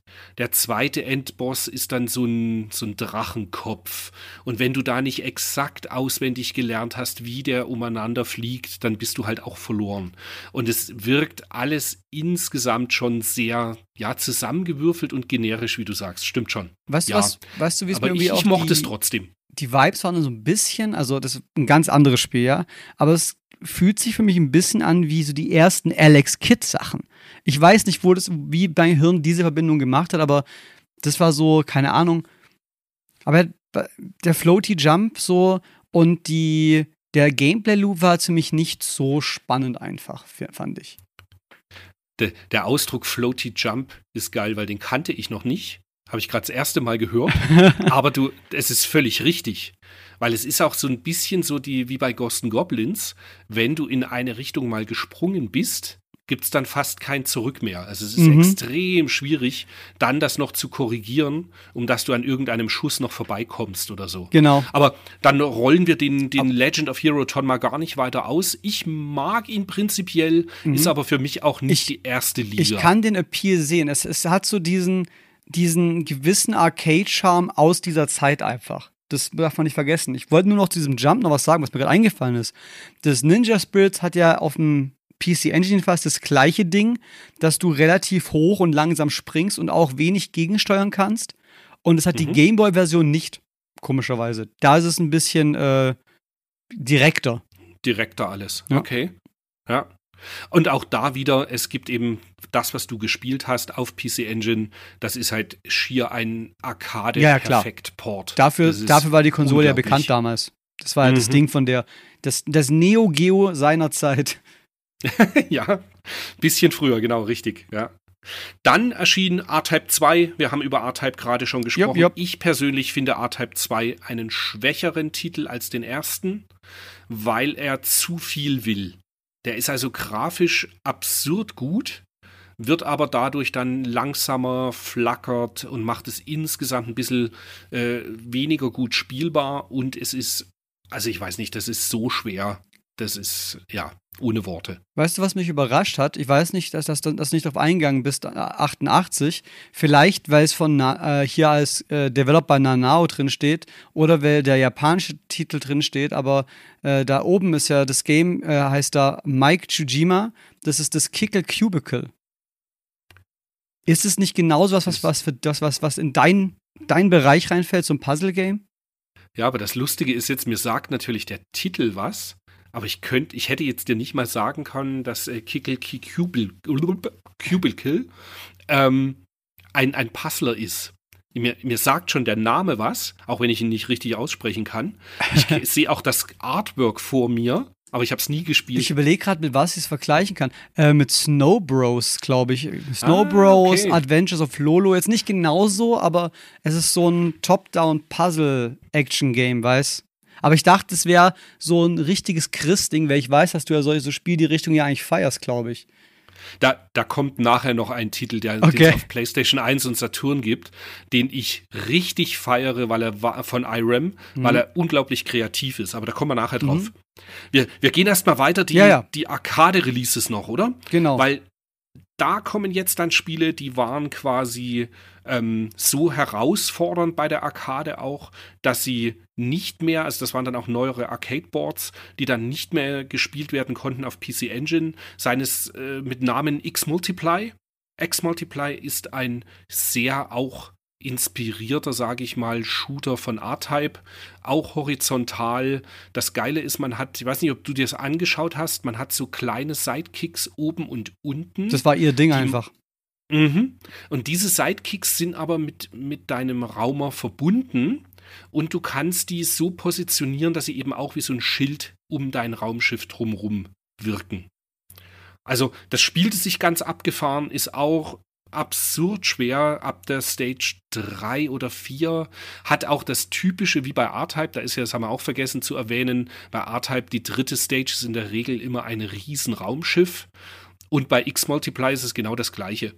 In der, ich meine, dritte Stage auch ist ein riesen Raumschiff, um das man drumherum fliegen muss und halt alles abballern muss. Könnte man gespielt haben, ist ganz nice, aber super schwer einfach. Generell kannst du davon ausgehen, wenn es ein Arcade-Only-Release war, bist wahrscheinlich in der Vorfeld, im Vorfeld nicht gespielt, es sei denn, es mhm. gab einen PC-Engine-Port in den meisten Fällen. Hm, okay. Da kommen wir gleich zu was Witzigem. Ja, machen wir weiter. Das wird, da habe ich jetzt, bin ich, habe ich tief in die Kiste gegriffen bei einem Ding, bin ich so ein bisschen so ein Hasenloch reingefallen. Aber machen wir weiter, da komme ich gleich zu. Ähm, dann 90er Jahre sind, es gibt Air Duel, es gibt Hammerin' Harry. Hammerin' Harry hat einen Superport für den Game Boy. Und SNES. Zwei Teile gab es da und SNES sogar, richtig. Und auf der PSP gibt es auch noch den mhm. Hammerin' Hero. Stimmt, Wo ich genau. mich erinnere, dass ich das im Laden damals auch im Sortiment hatte. Es wollte niemand. Schade, weil es sind gute Spiele. Ja, und heutzutage ist es so schwer zu bekommen für PSP. Ja, gut, aber es ist auch ein, ein PSP. Super seltenes Spiel. Mhm, genau, richtig. Aber die Hammer Harry Sachen, die mochte ich. Also ich, ich, kann mich auch erinnern, dass das Hammer Harry auf dem SNES, das war eins von diesen Spielen, die hat man halt damals, äh, als Emulation aufkam, hat man das irgendwann mal gespielt zum Beispiel.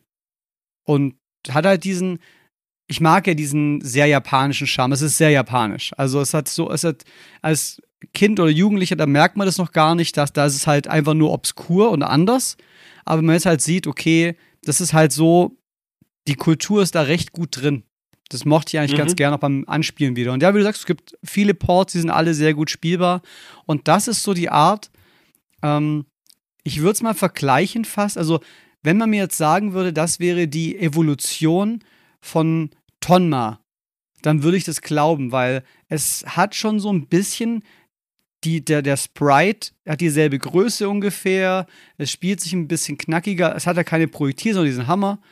Aber das ist so, wie ich mir wünschen würde, dass Tonma wäre. Ruhig mit seinen eigenen Quirks wie dem Shoot'em-Up-Zeug. Aber es ist halt spielerisch in meinen Augen knackiger und hat ein bisschen mehr Identität. Ja, gebe ich dir recht. Also und, und ich mag das ganze Art-Design bei Hammer and Harry. Das ist einfach süß, knuddelig. Knuffiger Sprite, ja. Knu gen ganz genau. Und es spielt sich halt auch gut, wobei auch da wieder. Sehr direkt, ja. Irgend, ja, aber irgendwann geht es wieder so weit, ähm, IRAM-Schwierigkeitsgrad. Also diesen Ausdruck gibt es ja tatsächlich auch. Es gibt auch, ja, gut, Nintendo Hard ist ja auch was, das äh, aus der mhm. Zeit kommt. Ja. ja. Nee, finde ich alle Hast, gut. Ja, äh, tatsächlich, ich, bin ja, also ich habe die Liste eh schon ein bisschen vorkuratiert, um den, es gab, glaube ich, auch ein paar Sachen, die nicht so geil waren von IRAM, aber das sind so die Titel, wo ich jetzt absolut immer sagen würde, wenn man Bock hat, bei der Firma mal reinzublicken, da macht man nichts verkehrt, wenn man sich die Sachen anschaut. Mhm. Ähm, jetzt, das ist so ein bisschen nischig, das Blade Master für die Arcade. Da habe ich heute Morgen noch mal kurz reingeschaut. Hat mir gut gefallen, weil es halt ein Side-Scrolling äh, Beat'em Up ist, was irgendwie gar nicht so bei mir auf dem Schirm war. Aber es sieht cool aus von den Screenshots ja, her. Total, oder? Ja, genau das. Und hat auch riesen Gegner und, und wirkt einfach ganz charmant. Hab auch schon so gedacht, also wenn ich irgendwann mal wieder Besuch habe, ähm, ich würde das mit äh, zu zweit mit jemandem spielen. Wir beide haben da ja auch noch was offen, ja, ja. dass wir uns mal wieder sehen. Seit mal, zwei Jahren oder so, keine Ahnung. ja. weißt du, und wir wohnen, wir wohnen halt nicht mal so weit auseinander. Ja, also wir wohnen jetzt nicht Wolfgang und du weit auseinander. Wir wohnen mhm. in derselben Stadt technisch gesehen fast. Also nicht direkt, aber Richtig, aber das, man muss es einfach. Äh, ja, das Leben ist hart. Das, ja, Le das Leben man, ist so schwer. nee, aber ähm, wir, wir, wir arbeiten dran. Und wenn wir jetzt ja. einmal monatlich auch Podcast aufnehmen, es wird sich ergeben, dass wir zwei auch mal wieder was zusammenspielen. Genau. Äh, ich finde es übrigens äh, schockierend, dass du einfach jetzt in 1991 gesprungen bist und essentielle Dinge aus 1990 ausgelassen hast. Oh Gott, was habe ich vergessen? Also Major Title das Golfspiel, ja. Nee, Quatsch, oh. Spaß, war, war ein Joke. Aber ich finde, es sieht ganz cool auf dem Bildschirm aus, aber pass auf, worauf ich hinaus wollte ist, und das ist das, wo ich in dieses Hasenloch gefallen bin, ja. Es gibt auf dem NES äh, ein Spiel von Broderband, das nennt sich Spelunker. Das war, glaube ich, auch ein Black Label Game. Das ist in meinen Augen ja, ein ganz genau. schreckliches Game. So, du, du gehst eben so eine Höhle runter, sammelst Bomben, musst halt so Schätze finden und wenn dein Charakter auch nur aus der Höhe von seinem eigenen Sprite runterfällt, stirbst du. Ja, es ist, in meinen Augen fand ich es ganz krasslich und äh, IRAM hat dann 1990 Spelunker 2 rausgebracht in der Arcade. Das ist einfach eine aufgebohrte Version vom NES-Spiel, ist ein bisschen spielbarer in meinen Augen. Aber, und jetzt, pass auf, gleichzeitig haben sie dann mit dieser Spelunker-Lizenz auch noch ein Spiel gemacht fürs NES. Und das hat den Namen, das muss ich kurz mal nachschauen, Spelunker 2 Yusha Eno Chosen. Okay? Das ist okay. basiert auf Spelunker von Prodaband, aber es ist komplett anderes Spiel. Es ist ein Action-Adventure, so ein bisschen wie bei Goemon, wo du von links nach rechts läufst, ab und zu nach oben unten den Bildschirm wechseln kannst. Du kannst den klassischen Spelunker-Charakter spielen, so ein Abenteurer mit Grubenhelm. Du kannst einen, einen Fighter spielen, der Feuerbälle wirft oder einen Zauberer. Und dann gehst du halt in so Höhlen rein und findest dann da weitere Items und klopfst dich mit Bienen und, und, und Schweinchen und hast halt ein komplettes Action-Adventure, Japan only. Und ich bin locker zwei Stunden auf diesem Spiel hängen geblieben. und es ist halt so, so wild einfach. Ich dachte halt so, okay, ja, Spelunker 2. Und dann geht's so, so choose your character. Und ich so, was zum Teufel passiert hier? Und da hast du. Ach, schau, und ich habe das, nee, ich habe das nur gelesen und habe so gedacht, ah, Spelunker hast du gespielt zwar, also dir mal angeschaut, hast es aber nicht so in wirklich guter Erinnerung und dachte mir so, dann lasse ich es eher jetzt raus. Aber geil, dass du das angeschaut hast. Und ja. dann auch noch so, ich, ich mag es, wenn man in so alte Titel dann so reinkippt und dann so völlig unerwartet irgendwie dann doch so für sich selbst so ein bisschen eine gute Zeit hatte mit einem Titel, den man vorher gar nicht so auf dem Schirm hatte. Ja, fand ich, fand ich ganz großartig und es ist halt auch einfach, also das Spiel ist so wild. Das ist, glaube ich, das einzige Wort, was ich da, da beschreiben kann, weil du hast halt als Charakter den Dude mit einer Gun und einfach ein Magier, weißt du, als anderes Ding. Und dann, wenn du in ein Loch fällst, landest du in der Hölle und dann sitzt der Teufel da und urteilt über dich. Und wenn du halt noch genug von dem einen Balken hast, darfst du wieder aus der Hölle raus und sonst bleibst du unten und bist Game Over. Also man muss es mal gesehen haben. Es ist wirklich kein schlechtes Spiel. Es hat sich auch wirklich gut gesteuert. Hat mir so ein bisschen auch die Vibes gegeben wie, ich würde nicht sagen wie Castlevania, aber hat halt eine offene Welt, so ein bisschen wie bei Simon's Quest. Man muss wissen, wo man hingeht, um Schlüssel zu finden, woanders reinzukommen. Also es ist, also es hat es gewirkt wie ein guter Titel. Ist halt komplett auf Japanisch. Die Basics versteht man schon, aber es ist hat schon, es passiert viel. Zombies, Magier, Pistolen, Bienen, alles. Muss man, also Spelunker 2, Yusha Eno Chosen fürs NES, schaut mal rein, das ist wirklich, wirklich ein Blick wert. Wird nachher direkt passieren. Hat das was damit zu tun? Es gibt doch auch so eine Spelunker Compilation auf der Switch zumindest, meine ich. Weißt du das? Dass, äh, dass da irgendwie mit verwurstet wurde? Spelunker Compilation Switch. Ich habe das zum ersten Mal da gesehen. Okay. Die Spelunker Collection sehe ich gerade, genau. Ähm, Spelunker Collection beinhaltet eben nicht, die beinhaltet Spelunker, mhm. die, die Arcade-Version, dann von Broderband, dann Spelunker, die Konsolenversion und Spelunker 2, äh, 23 no Kagi von IRAM. Also wirklich das, was wirklich nur die Original Spelunker sind, ähm, die ja auch dann die Vorlage waren für Spelunky 1 und 2, was es ja mittlerweile gibt. Aber wie gesagt, dieses Spelunker von ist halt wirklich, sie hatten wahrscheinlich so die, die Lizenz rumliegen, weiß und dachten so, was machen wir damit? Ja, keine Ahnung, machen wir halt ein Action-Adventure draus. Mhm. Und es kam raus, lass mich kurz schauen, fürs Famicom im Jahre 1987. Das heißt, es kam noch raus, bevor sie Teil 2 in die Arcade gebracht haben. Wild. Ah, verrückt. D tatsächlich wild. Aber ich werde es mir anschauen, weil da habe ich. Das, das klingt nach was, äh, was ja, mir Spaß machen könnte, zumindest auf, auf eine Stunde oder so. Ja, sehr ja, also cool. es ist sehr äh, cool. Wirklich cool gemacht. Ja. Aber sie haben dann auch weiter Ballerspiele, Ballerspiele, Ballerspiele. Ja, ja. Also von Gallop Armed Police Unit über was, was ein auch sehr geiles Ballerspiel im Übrigen ist. Also ganz normal von links nach rechts im typischen IRAM-Look. Ähm, aber gefällt mir gut. Gab es dann noch Gunforce, was quasi ein kontramäßiger Plattformer ist. Da kommt, also Run and Gun, kommt ein zweiter Teil dann ein bisschen später, was ein absolutes Highlight ist und ich herbeigesehnt habe, als es dann hieß, dass eben dieses M92 Arcade Board von Irem auf Mister umgesetzt wird.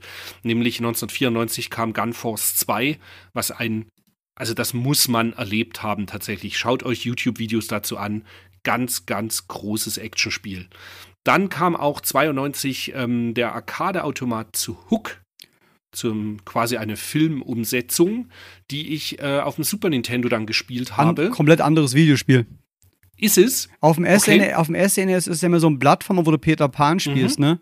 Genau. Die, die Arcade-Version ist ein unglaublich gutes Beat'em Up im Stil von einem äh, Turtles in Time. Großartig im, im Koop auch. Und das ist der erste Arcade-Automat, den ich in meinem Leben gespielt habe. Fun Fact. Das war auf, Ach, wie cool. das war im Urlaub in Italien am Lago Maggiore.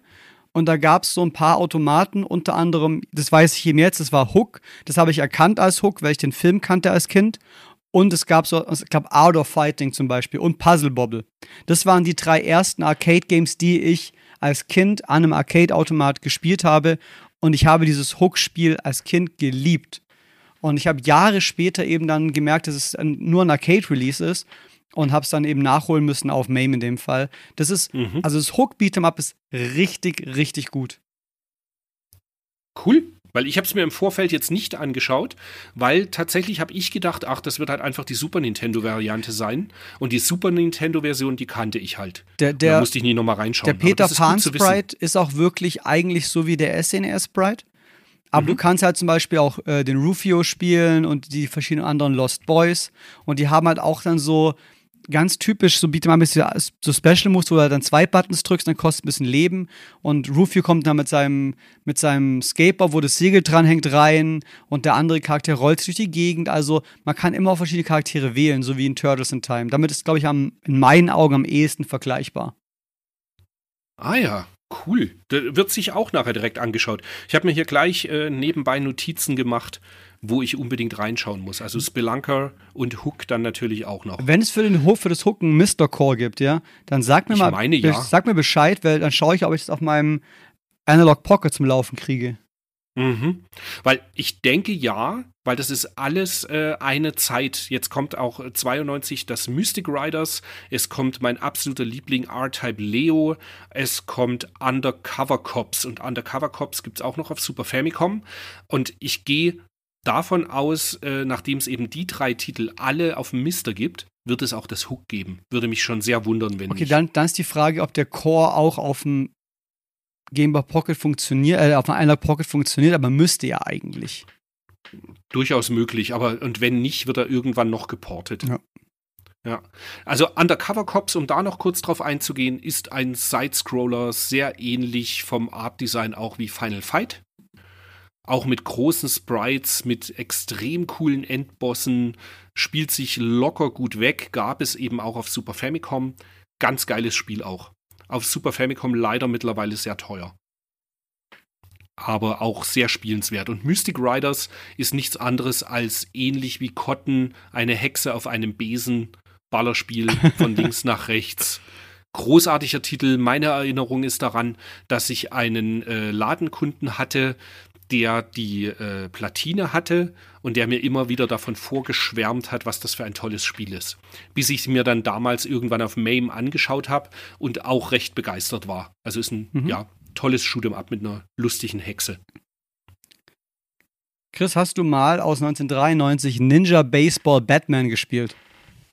Nur angeschaut, weil ich es in irgendeinem Podcast mal gehört hatte, wo jemand meinte, dass man das gespielt haben sollte. Es ist halt völlig abgedreht. Es ist halt also auch vom Namen angefangen ja. übers Spiel. Also man, spielt, man spielt nicht Batman, man spielt einen Batman, also ein, ein Baseballmann mit einem Baseballbat. Es ist auch ein Beat'em-up, ähnlich, äh, auch hier wieder eher Turtles in Time mäßig vom, vom Tempo und so. Und es Würde ich damit genau auch vergleichen, ja. Und, und es wurde populär auch ein bisschen dadurch, als so, was sagen wir mal, Mitte der 2010er, als dann die ganzen retrobasierten YouTube-Kanäle erschienen sind, ne? Da waren dann auch immer mal so Videos dabei, zum Beispiel, ich glaube bei GameSec war es mit Lost in the Arcades, so Folgen. Und da wurde es dann auch äh, erwähnt. Dann gab es irgendwie andere Leute, die es aufgegriffen haben. Also es hat so ein bisschen so Kult-Following bekommen, so in den letzten 20 Jahren, würde ich jetzt sagen. Und es ist schon auch ganz cool. Also es ist ein sehr, sehr gutes Side-Scrolling Beat'em-up, aber halt, ja, auch hat es niemals auf irgendeine andere Konsole geschafft. Also jetzt mittlerweile schon. Gibt es, glaube ich, eine Switch-Version oder auch eine PlayStation-Version, bin ich sicher. Ähm, nee, das ist nur Arcade tatsächlich. Das ist einfach nur Arcade und da ist auch geblieben. Aber es wirklich vorstellbar, wirklich dass es jetzt von, von Strictly Limited, wenn diese ähm, Collection da kommt mit den fünf verschiedenen Releases zu IRAM, könnte ich mir schon vorstellen, dass sie irgendwie eins machen, wo sie die ganzen Beat'em-Ups reinpacken. Das wäre cool. Das würde ich mir ja, holen. Genau. Tatsächlich, ähm, ich bin so ein bisschen zwiegespalten mit diesen IRAM Collections, weil ich mir die ganze Zeit denke, sie bringen da fünf verpackte Versionen raus, die locker alle auch auf eine gepasst hätten. Aber am Ende ist man dann doch genug Sammler. Es wird wahrscheinlich passieren, dass ich die mir dann nach und nach kaufen werde. Chris, die und, wissen doch, ja, für wen die das machen. Also die sind ja nicht absolut, absolut, absolut. Äh, dementsprechend wäre Ninja Baseball Batman dann auch ein Titel, den man endlich in der Sammlung haben könnte. Was ich auch extrem liebe, was 93 rauskam, ist Fire Barrel. Das ist ein äh, Vertikalshooter, wie du ihn dir vorstellst, mhm. aber eben nicht Bullet Hell. Ja, so, also das ähnlich. Das ist dann extrem geil. Ähnlich wie Image Fighter wahrscheinlich, oder? Mhm, genau. Mit ich einer aufgebohrten Optik natürlich. Ich dachte, du sagst das in der Hand übrigens. Mag ich nicht so sehr gern. Weißt du, was mich in der Hand optisch sehr erinnert? So von den. An Metal Slug. Genau, brutal, ja, oder? Sind, also sind dieselben Typen. Ach das so. Sind die, die danach dann gegangen sind. Ah, weil ich dachte mir so, boah, die Sprites ja. sehen aber aus wie, also gerade so auch die Art und Weise, wie sie Maschinen darstellen. Was sehr, mhm. sehr eindeutig. ja. Mir ist ähm, in der Hand ist mir irgendwie so ein bisschen zu behäbig. Ja. Mhm. Zu irgendwie, ja, dieses, die, das ja, U-Boot, was es, man steuert, ist mir alles zu langsam. Es ist ein U-Boot, was erwartest du? Die sind halt nicht schnell, Chris. das ist kein Raumschiff. Wie Raumschiffe halt normalerweise so sind, genau. Nee, das ähm, ist. Bist du schon mal ein Raumschiff geflogen? Äh, genau. Ich, ich kann es nicht widerlegen, das Siehst, stimmt. Ich bin schon mal ein U-Boot gefahren, die sind genauso langsam. Ähm, nee, also in der Hand ist jetzt nicht so mein absoluter Liebling, wobei ich das Art-Design eben gerne genau, mag, weil, das, wie du sagst, eben als an Metal Slug halt. erinnert. Ja, genau. ja, der Style reißt viel raus bei dem Game. Absolut. Gibt es im Übrigen äh, kleine Randnotiz: Es gibt zwei Pressungen von In der Hand für den Saturn in Japan. Und die eine Version davon äh, funkt, oder war es eine Pressung nur? Auf alle Fälle, es gibt eine Variante, die funktioniert auf einer Revision des Saturns nicht. Wild. Die startet einfach nicht. Okay. Obwohl das Spiel ganz ist, es startet schlicht nicht. Das, woran das liegt, keine Ahnung. Da braucht man den New Saturn für. Ja, genau. Man braucht diesen, äh, wie heißt der? Hitachi Saturn. Der. nee, das ist nur Spaß. Aber es gibt eine Revision vom Saturn, da funktioniert das in der Hand nicht drauf.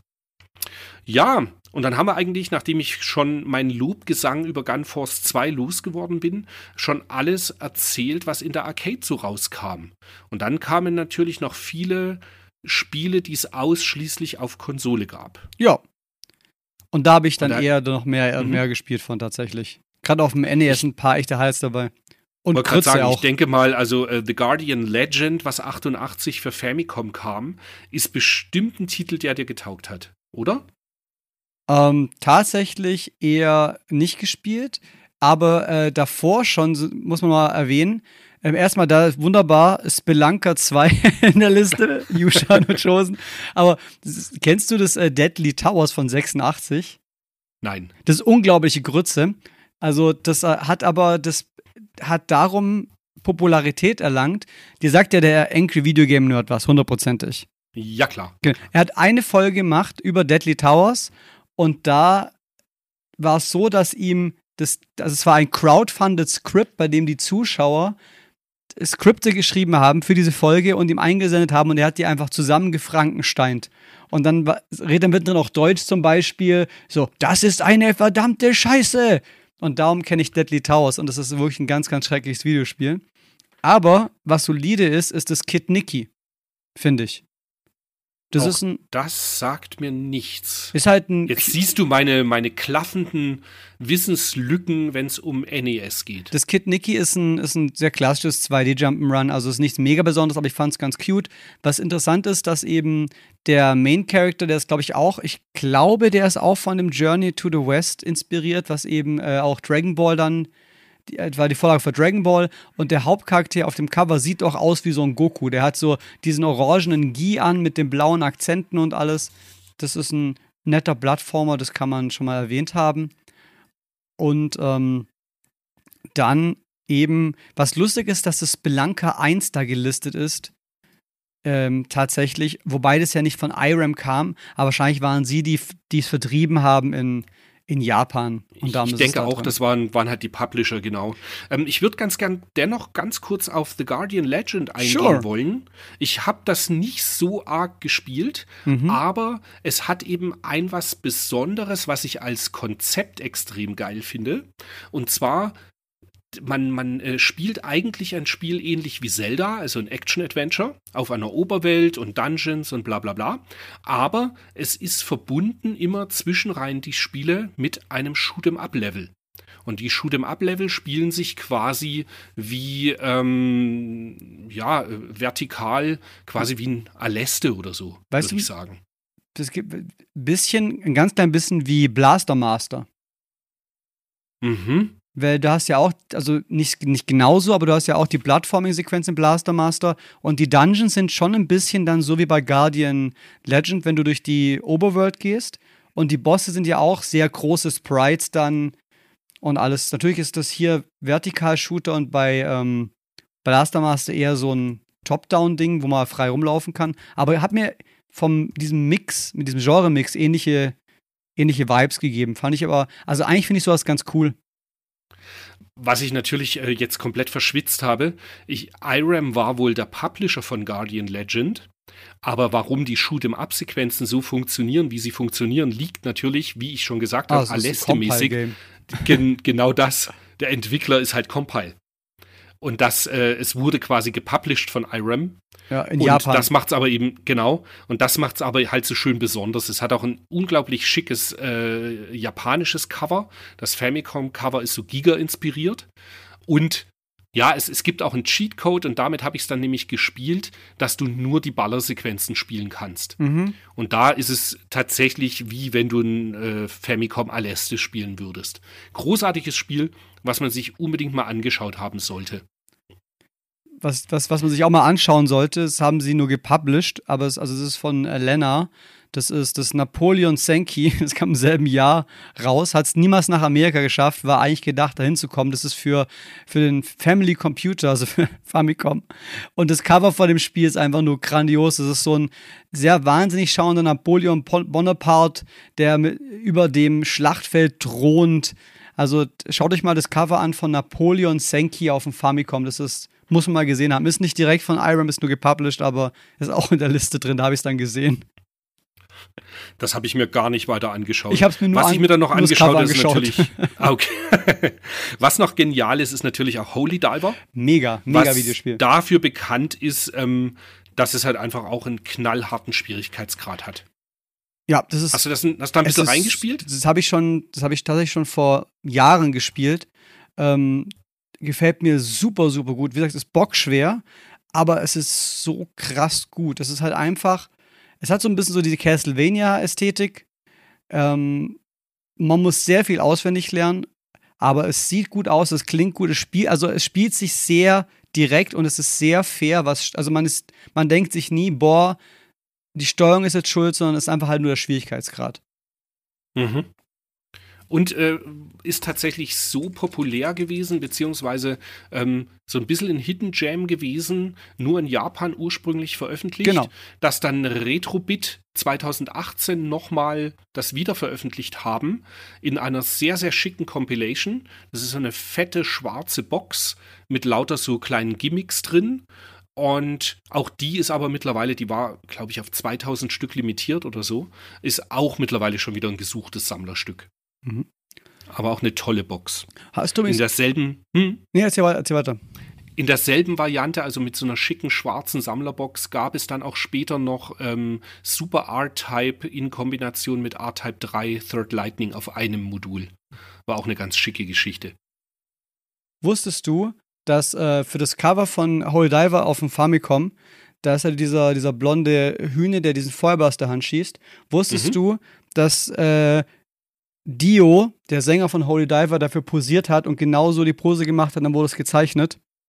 Ach nein. Nein, das ist ein Spaß. Ich habe das hab mir gerade ausgedacht. Ist- d- Aber tatsächlich, tatsächlich war Holy Diver für mich immer so, okay, kenne ich halt von Dio Ja, genau. das Lied, natürlich, wenn man Metal hört und so weiter. Aber dass die, die, der, der Querverweis dann, dass es da ein Famicom-Spiel dazu gibt, gab es von mir erst viel, viel später.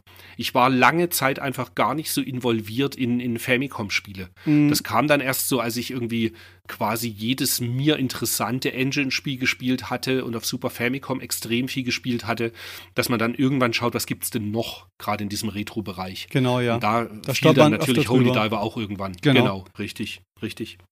Ja, und dann gab's auch noch für Famicom das Metal Storm. Auch das ist dann später von Retrobit Das noch wieder veröffentlicht worden. Auch kein Irem-Spiel, meine ich, oder? Ich hätte jetzt schon gemeint, Ich glaub, dass das von Ich schaue gerade mal kurz, kam. hier steht Tamtex. Vielleicht, vielleicht ist Tamtex ja, also Irem ist sehr ähm, prominent auf dem Cover drauf, ja. Darum bin ich mir aus gerade ehrlich gesagt nicht mehr sicher.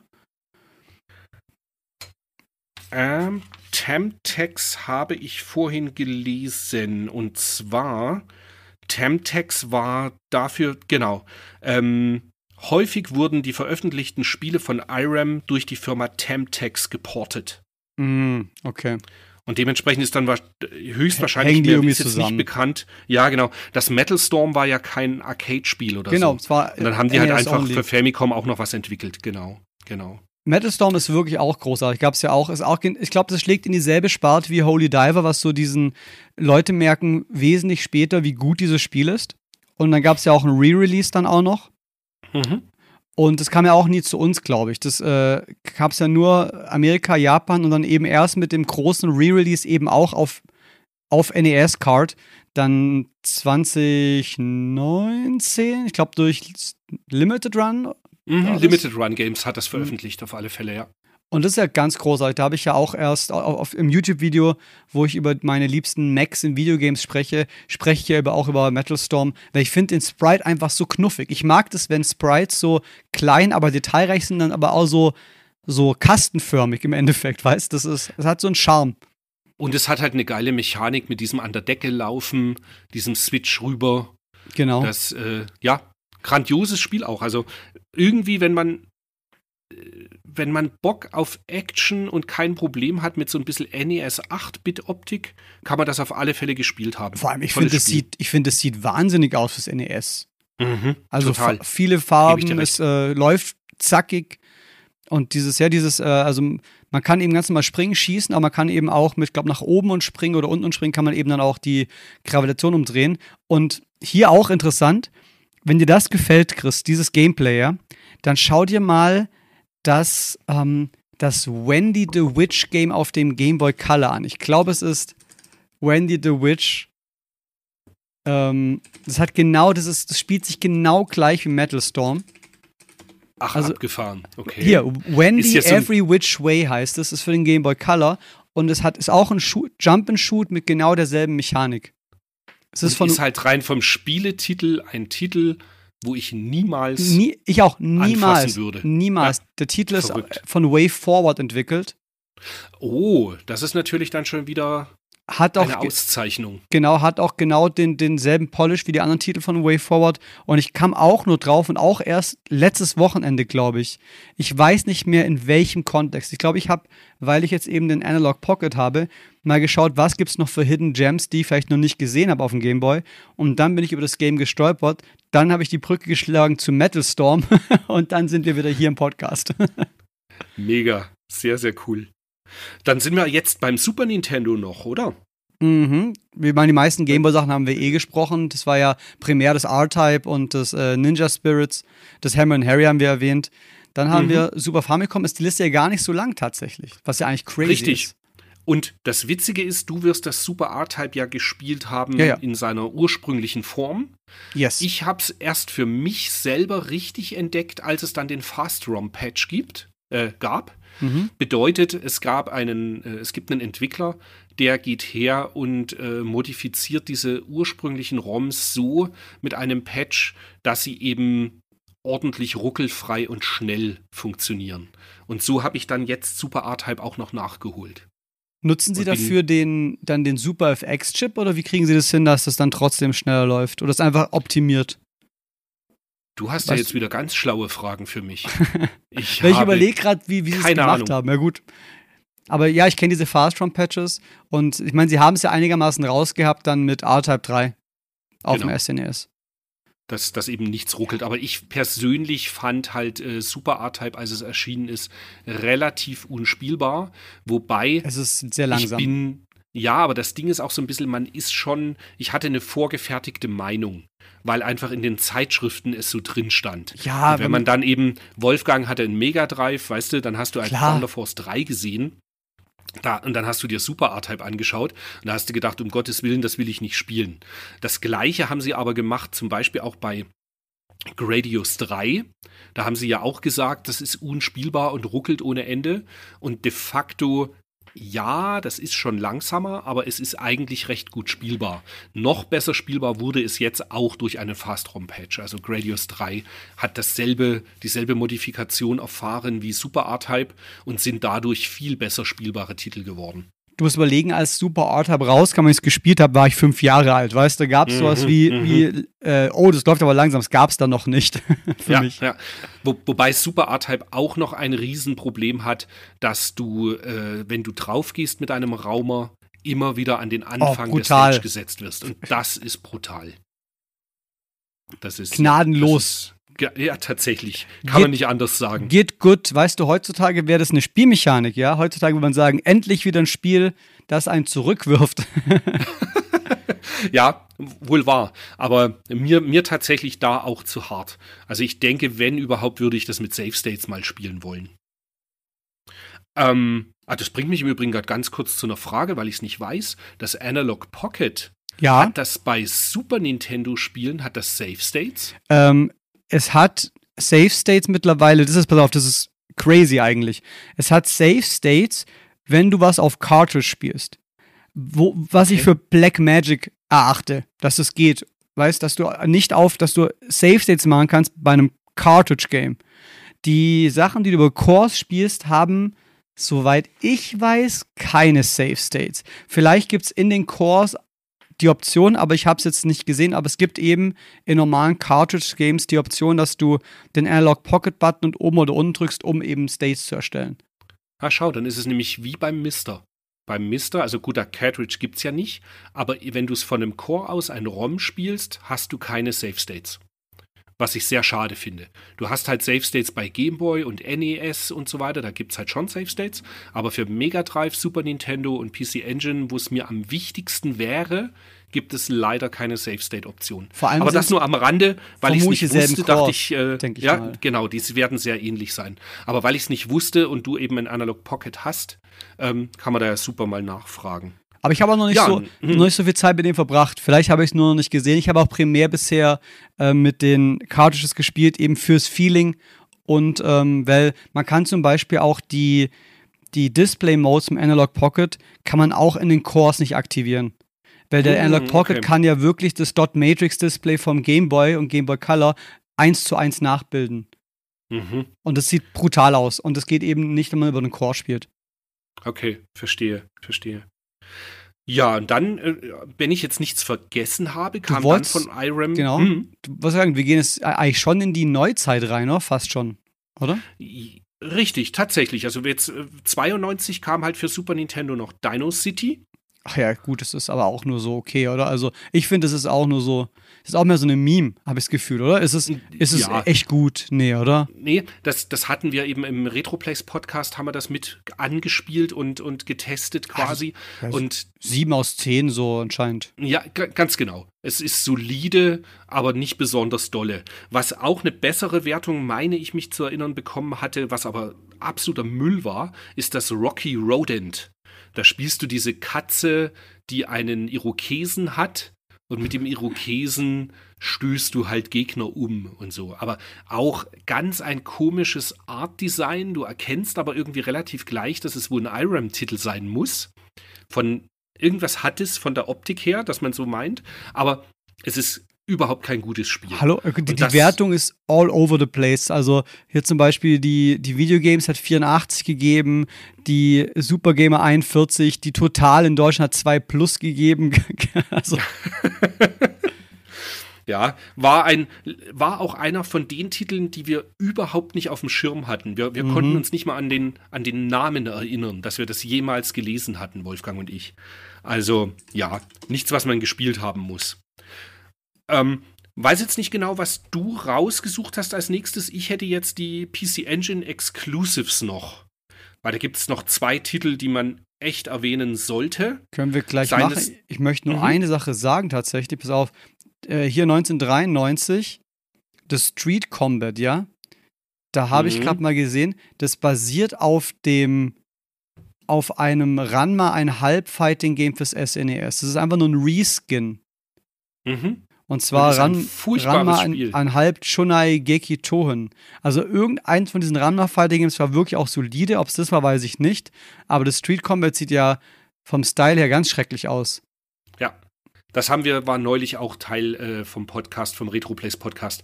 Es ist ein furchtbares Spiel. Hm. Deswegen auch gar nicht bei mir jetzt hier auf der Liste der zu erwähnenswerten Titel. Ja, ich habe es gerade nur gesehen, dass es anstatt, Mhm. dass eben dieses Ranma ein Halb-Fighting-Game ist, ohne die Lizenz Mhm. halt. Okay, PC Engine. Was, was man dringend erwähnen muss, es gibt äh, von Image Fight gibt es einen Nachfolger.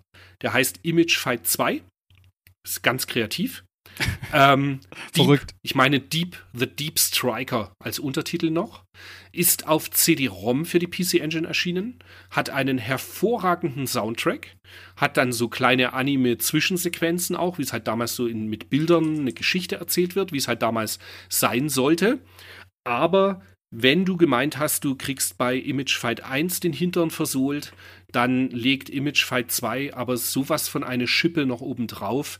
Das ist so absurd schwer, dass es, ja, ich persönlich finde, das geht schon an den Rande der Unspielbarkeit. Oha.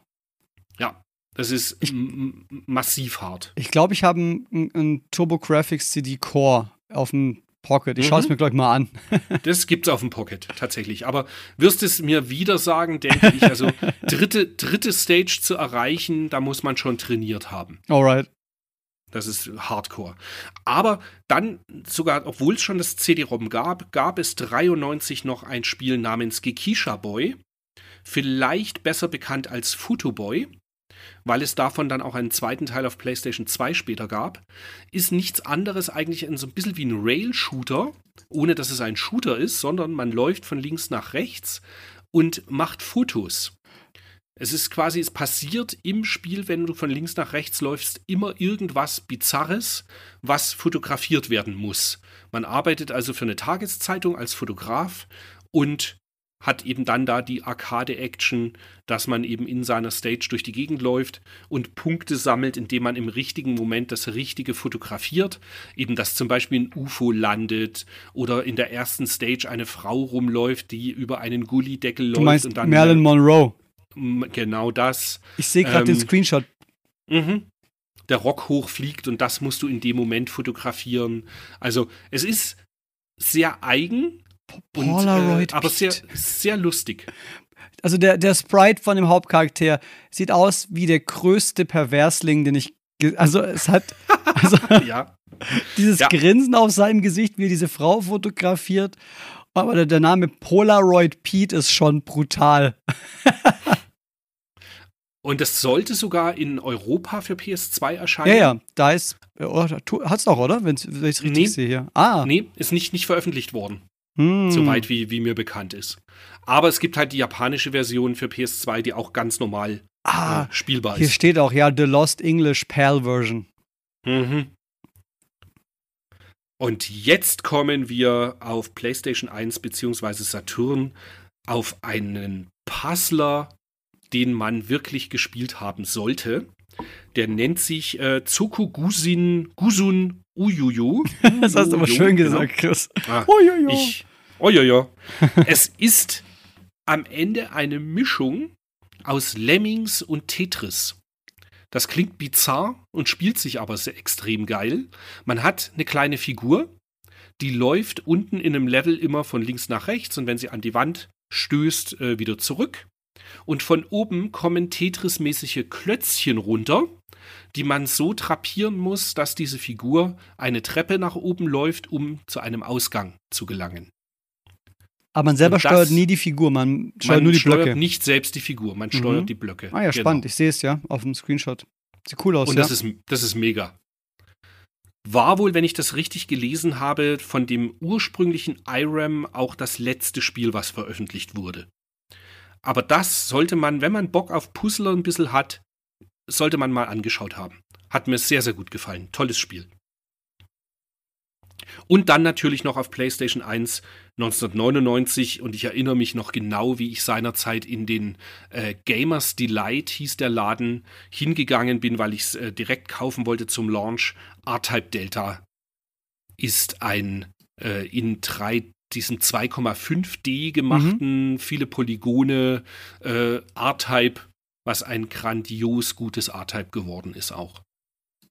Auch brutal gutes Cover. Also das US-Cover mhm. mit dem, mit dem Stage 1-Boss und dem kleinen Schiff sieht ganz cool aus. Ich kann mich auch bei R-Type Delta gut daran erinnern, dass ich es eben immer im Magazin gesehen habe, immer noch. Das war so der Anfang, so 1999.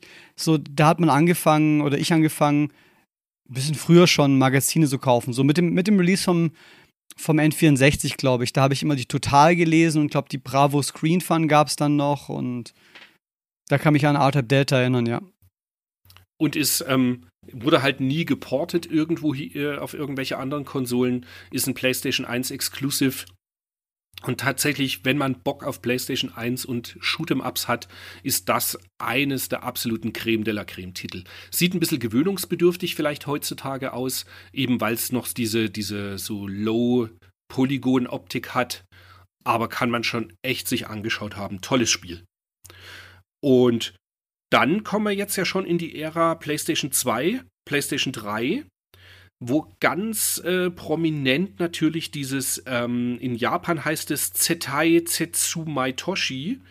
Das ist äh, Disasters Report, beziehungsweise, so hieß es in den USA, Disasters Report. Ja. Und in Europa SOS Final Escape. Das hat sich und, ja bis heute gehalten, glaube ich. Ich glaube, mhm. gab es ja erst mhm. vor ein paar Jahren. Das ist ja auch so ein richtiger Kulttitel, die Disaster Reports. Richtig. Ist halt quasi ein Survival-Spiel im absoluten einfachsten Sinne, weil, also nicht Horror, sondern äh, es ist ein Erdbeben oder irgendeine andere Naturkatastrophe. Beim ersten Teil war es ein Erdbeben und man versucht halt einfach aus der Stadt zu kommen, um, ähm, ja, um zu überleben. Und hat bei gerade die erste Version, also dieses ähm, äh, Disasters äh, SOS Final Escape habe ich damals gespielt auch und habe es auch durchgespielt und hat eben verschiedene Enden auch. Also du kannst, glaube ich, das erste Ende schon nach anderthalb Stunden oder so erreichen. Da kommst du zu einem, äh, ich meine, das ist ewig her, dass ich es gespielt habe. Äh, ich meine, du kommst zu einem Hubschrauber und dann äh, wird dir so die Frage gestellt, möchtest du fliehen oder möchtest du noch andere Charaktere retten, andere Menschen mhm. retten? Und wenn du da sagst, nee, ich möchte fliehen, dann ist das Spiel halt an der Stelle vorbei. Und also, ist eine Serie, die man absolut gespielt haben sollte. Ist ein bisschen was anderes, ja. Und, mhm. Ja, es ist nicht so polished und es spielt sich auch recht behäbig. Ich würde jetzt mal sagen, so ein bisschen so Shenmue-mäßig behäbig. So, ja. Und also ich habe nur den ersten Teil durchgespielt und habe aber vorhin gerade gesehen, dass ich den vierten Teil für die Switch hier habe. Und das werde ich auch weiterspielen oder nochmal spielen weil der vierte Teil, der sollte ursprünglich für PlayStation 3 erscheinen, erschien dann aber nicht, weil 2011 ähm, ja das, das Erdbeben in äh, Tohoku war. Und dementsprechend wurde es gecancelt erstmal und kam dann aber später nicht mehr über IRAM, sondern über Grand Zella. Grand Zella sind dann die Rechteinhaber auch von R-Type und eben auch von der, von der ähm, Zetai Zetsumai Toshi-Serie, sind die auch äh, die Rechteinhaber und kam dann eben für PlayStation 4 und Switch noch raus. Allerdings 2019, 2020 oder so dann erst. Aber man muss Leute warnen, das muss man wirklich mögen. Also das ist äh, nicht so, dass, also das ist nicht so, oh, sieben aus zehn kann man mal, kann man, kann, kann man gut finden. Das ist wirklich so, da muss man wirklich Bock drauf haben. Also gewarnt. Mhm. Und mir geht es tatsächlich ein bisschen so, dass ich mir gedacht habe, ich spiele jetzt den ersten nochmal durch, weil ich gar keine Erinnerungen mehr dran habe. Das war halt irgendwie so in den 2000ern, dass ich das gespielt habe. Ähm, beziehungsweise, warte, wann ist das erschienen? Ja, 2002, genau. Und weiß aber noch, dass es mir gut gefallen hat. Dann gab es einen Nachfolger, den gab es dann noch als Raw Danger im westlichen Gefilden. Und dann der dritte Teil, den gab es tatsächlich nur in Japan für die PSP. Da gibt es aber mittlerweile eine Fan-Translation. Und das ist dann wieder so ein Ding, wo ich mir denke, ach cool, wenn man das jetzt auf Englisch gepatcht spielen kann, ist es halt schon was schön Besonderes, worauf ich Bock habe, mir das mal anzuschauen. Dementsprechend, das wird irgendwann auch mal passieren. Da habe ich schon noch so ein bisschen Bock drauf. Ja, und dann war es das eigentlich. Genau, haben wir eigentlich alles Relevante groben, durch. Wenn ich, richtig, wenn ich nichts übersehen habe, sind das so die ganz relevanten Titel. Es gibt noch so nischige Sachen wie Sub Rebellion für PlayStation 2, was ein quasi in der Hand, also ein U-Boot-Spiel, aber in 3D ist als Ballerspiel für PS2. Auch sehr, sehr gut natürlich R-Type Final für PlayStation 2. Das liebe ich ja auch. Hervorragender Soundtrack, hervorragendes Spiel. Aber über R-Type haben wir uns ja jetzt auch schon genug ausgelassen. Ich finde auch, das war ja. ein großer Patzen, ja. Aber dann sind wir ganz gut durchgekommen. Also ganz gut. Wir sind bei eineinhalb Stunden. Einmal Abriss über, über äh, IRAM. Ich wollte fast sagen, ja. über R-Type. Aber tatsächlich ist halt R-Type einfach so das präsenteste ja, Spiel das, überhaupt. ich glaube, das ist das Spiel, das man von IRAM auch wenn man nicht weiß, dass es Irem kennt, R-Type hat man auf jeden Fall schon mal gesehen, gehört, gespielt. Ja. Und also ich denke mal, wir sind dieser Firma dann jetzt doch durchaus gerecht geworden. Ähm, ich hoffe, äh, ja, eine Frage, das machen wir jetzt wie im Retroplays Podcast. Wenn du nur ein Irem-Spiel retten dürftest, hm. welches wäre das? Schwierig. Also äh, spontan hätte ich jetzt tatsächlich gesagt, dass äh, des Ninja Spirits für, für, den, für die Game Boy, in dem Fall sogar. Mhm. Äh, oder auf der Shortlist auch ähm, das Metal Storm. Aber weißt du was? Mhm. Weil es das, äh, weil es das auf keiner anderen Version gibt, das zu spielen und weil ich so schön Erinnerung habe, ist das Hook für die Arcade tatsächlich. Ah, cool. Bei, bei mir ist es tatsächlich auch ein Arcade-Spiel, was ich mir niemals kaufen werde, weil es viel zu teuer ist.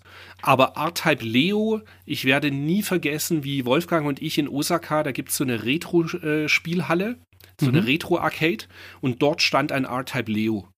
Und da haben wir schön, ich meine, zwei oder zweieinhalbtausend Yen reingefüttert und haben es auch durchgespielt.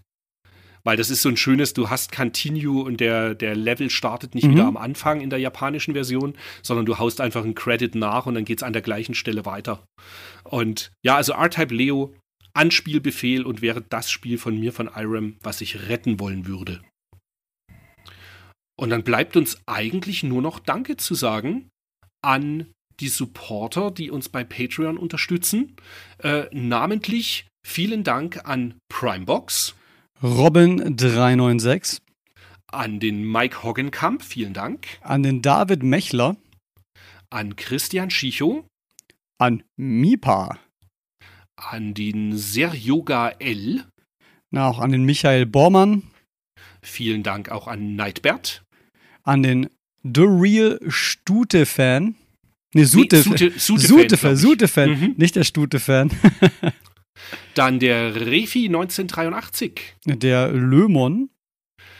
Dann, jetzt komme ich daran, Jetzt der kommt das Njam. Ja, der Njam Njam Njam. Vielen Dank. Dann Arthur Fräse. Dann ganz neu dabei, der hat wahrscheinlich nur die alten Retro-Podcasts von uns gehört und ich hoffe, er hat auch Spaß dabei. Der Machtbrock 22. Und Chrissy D. Großartiger Rappername. Und mit 15 Euro unterstützen uns der Jannis Just, Florian Sonntag. der Pigeon Und und, dann haben wir ganz noch- verrückt unser Heavy-Supporter. Für 50 Euro. 50 Öcken einfach drauf. Bang, bang, bang. Der Axel Swiss. Vielen Dank. Und ja, wir würden uns freuen, wenn ihr, äh, es gibt, meine ich, einen Beitrag dann auch bei nerdpodcast.de, dass ihr kommentieren könnt. Habt ihr irgendeinen Liebling von IRAM? Seid ihr überhaupt Ballerspieler? Wie fandet ihr das jetzt? Wie harmonieren der Matthias und ich? Ich persönlich bin völlig begeistert, wie, zwei, wie wir beide das gemacht haben. Ich war aber auch ganz überzeugt davon, dass das so laufen wird, weil wir kennen uns halt auch einfach schon so lang. Ja, Ähm, ja. wir hätten einfach damals, immer wenn ich in den Laden gekommen bin, einfach ein Mikrofon hinstellen können und dann hätten wir auch immer Folgen-Podcast gehabt, weißt? Du, äh, es, es, gibt, es gibt Dinge, wo ich sagen muss, äh, wenn ich das, hätte ich es mal früher gewusst. Also auch dieses, ähm, das Podcasten mir Spaß macht, weißt du? Am Anfang ist man ja so ein bisschen so, auf Bayerisch sagt man so gschammig, dass man so nicht so aus sich rausgeht oder so, aber ich mag das tatsächlich. Natürlich. Du Und- bist ja auch, du bist ja auch genau wie ich ein, ein, ein, ein, ein, Macher, ein Hinsteller, ja. Und Mhm. weißt du, der Chris sagt es euch nicht, ja, aber der Chris hat sich, noch als er seinen Laden hatte in München, wollte der podcasten, der Mann, hat sich bei mir ein Mikrofon ausgeliehen und das habe ich dann irgendwie gefühlt eine Dekade lang nicht mehr gesehen. aber er hat Du auch nie einen ja Podcast aufgenommen. Recht. Das ist aber auch Das nie. stimmt. Das habe ich ja schon völlig verdrängt gehabt. Nee, Mann. Du hast das habe ich, völlig recht. das habe ich. Der Norden vergisst nicht. Sehr gut.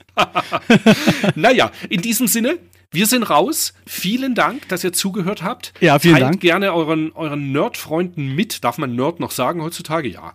Ähm, teilt euren Freunden, die auch gerne Videospiele zocken, mit, dass es den Nerd-Podcast gibt, dass da über Retro-Spiele auch schwadroniert wird. Und wir würden uns freuen, wenn ihr euch freut. Bis dahin, ich bin raus. Matthias, tschüss. Äh, Tschüss beisammen und bis zum nächsten Mal. Bye, bye.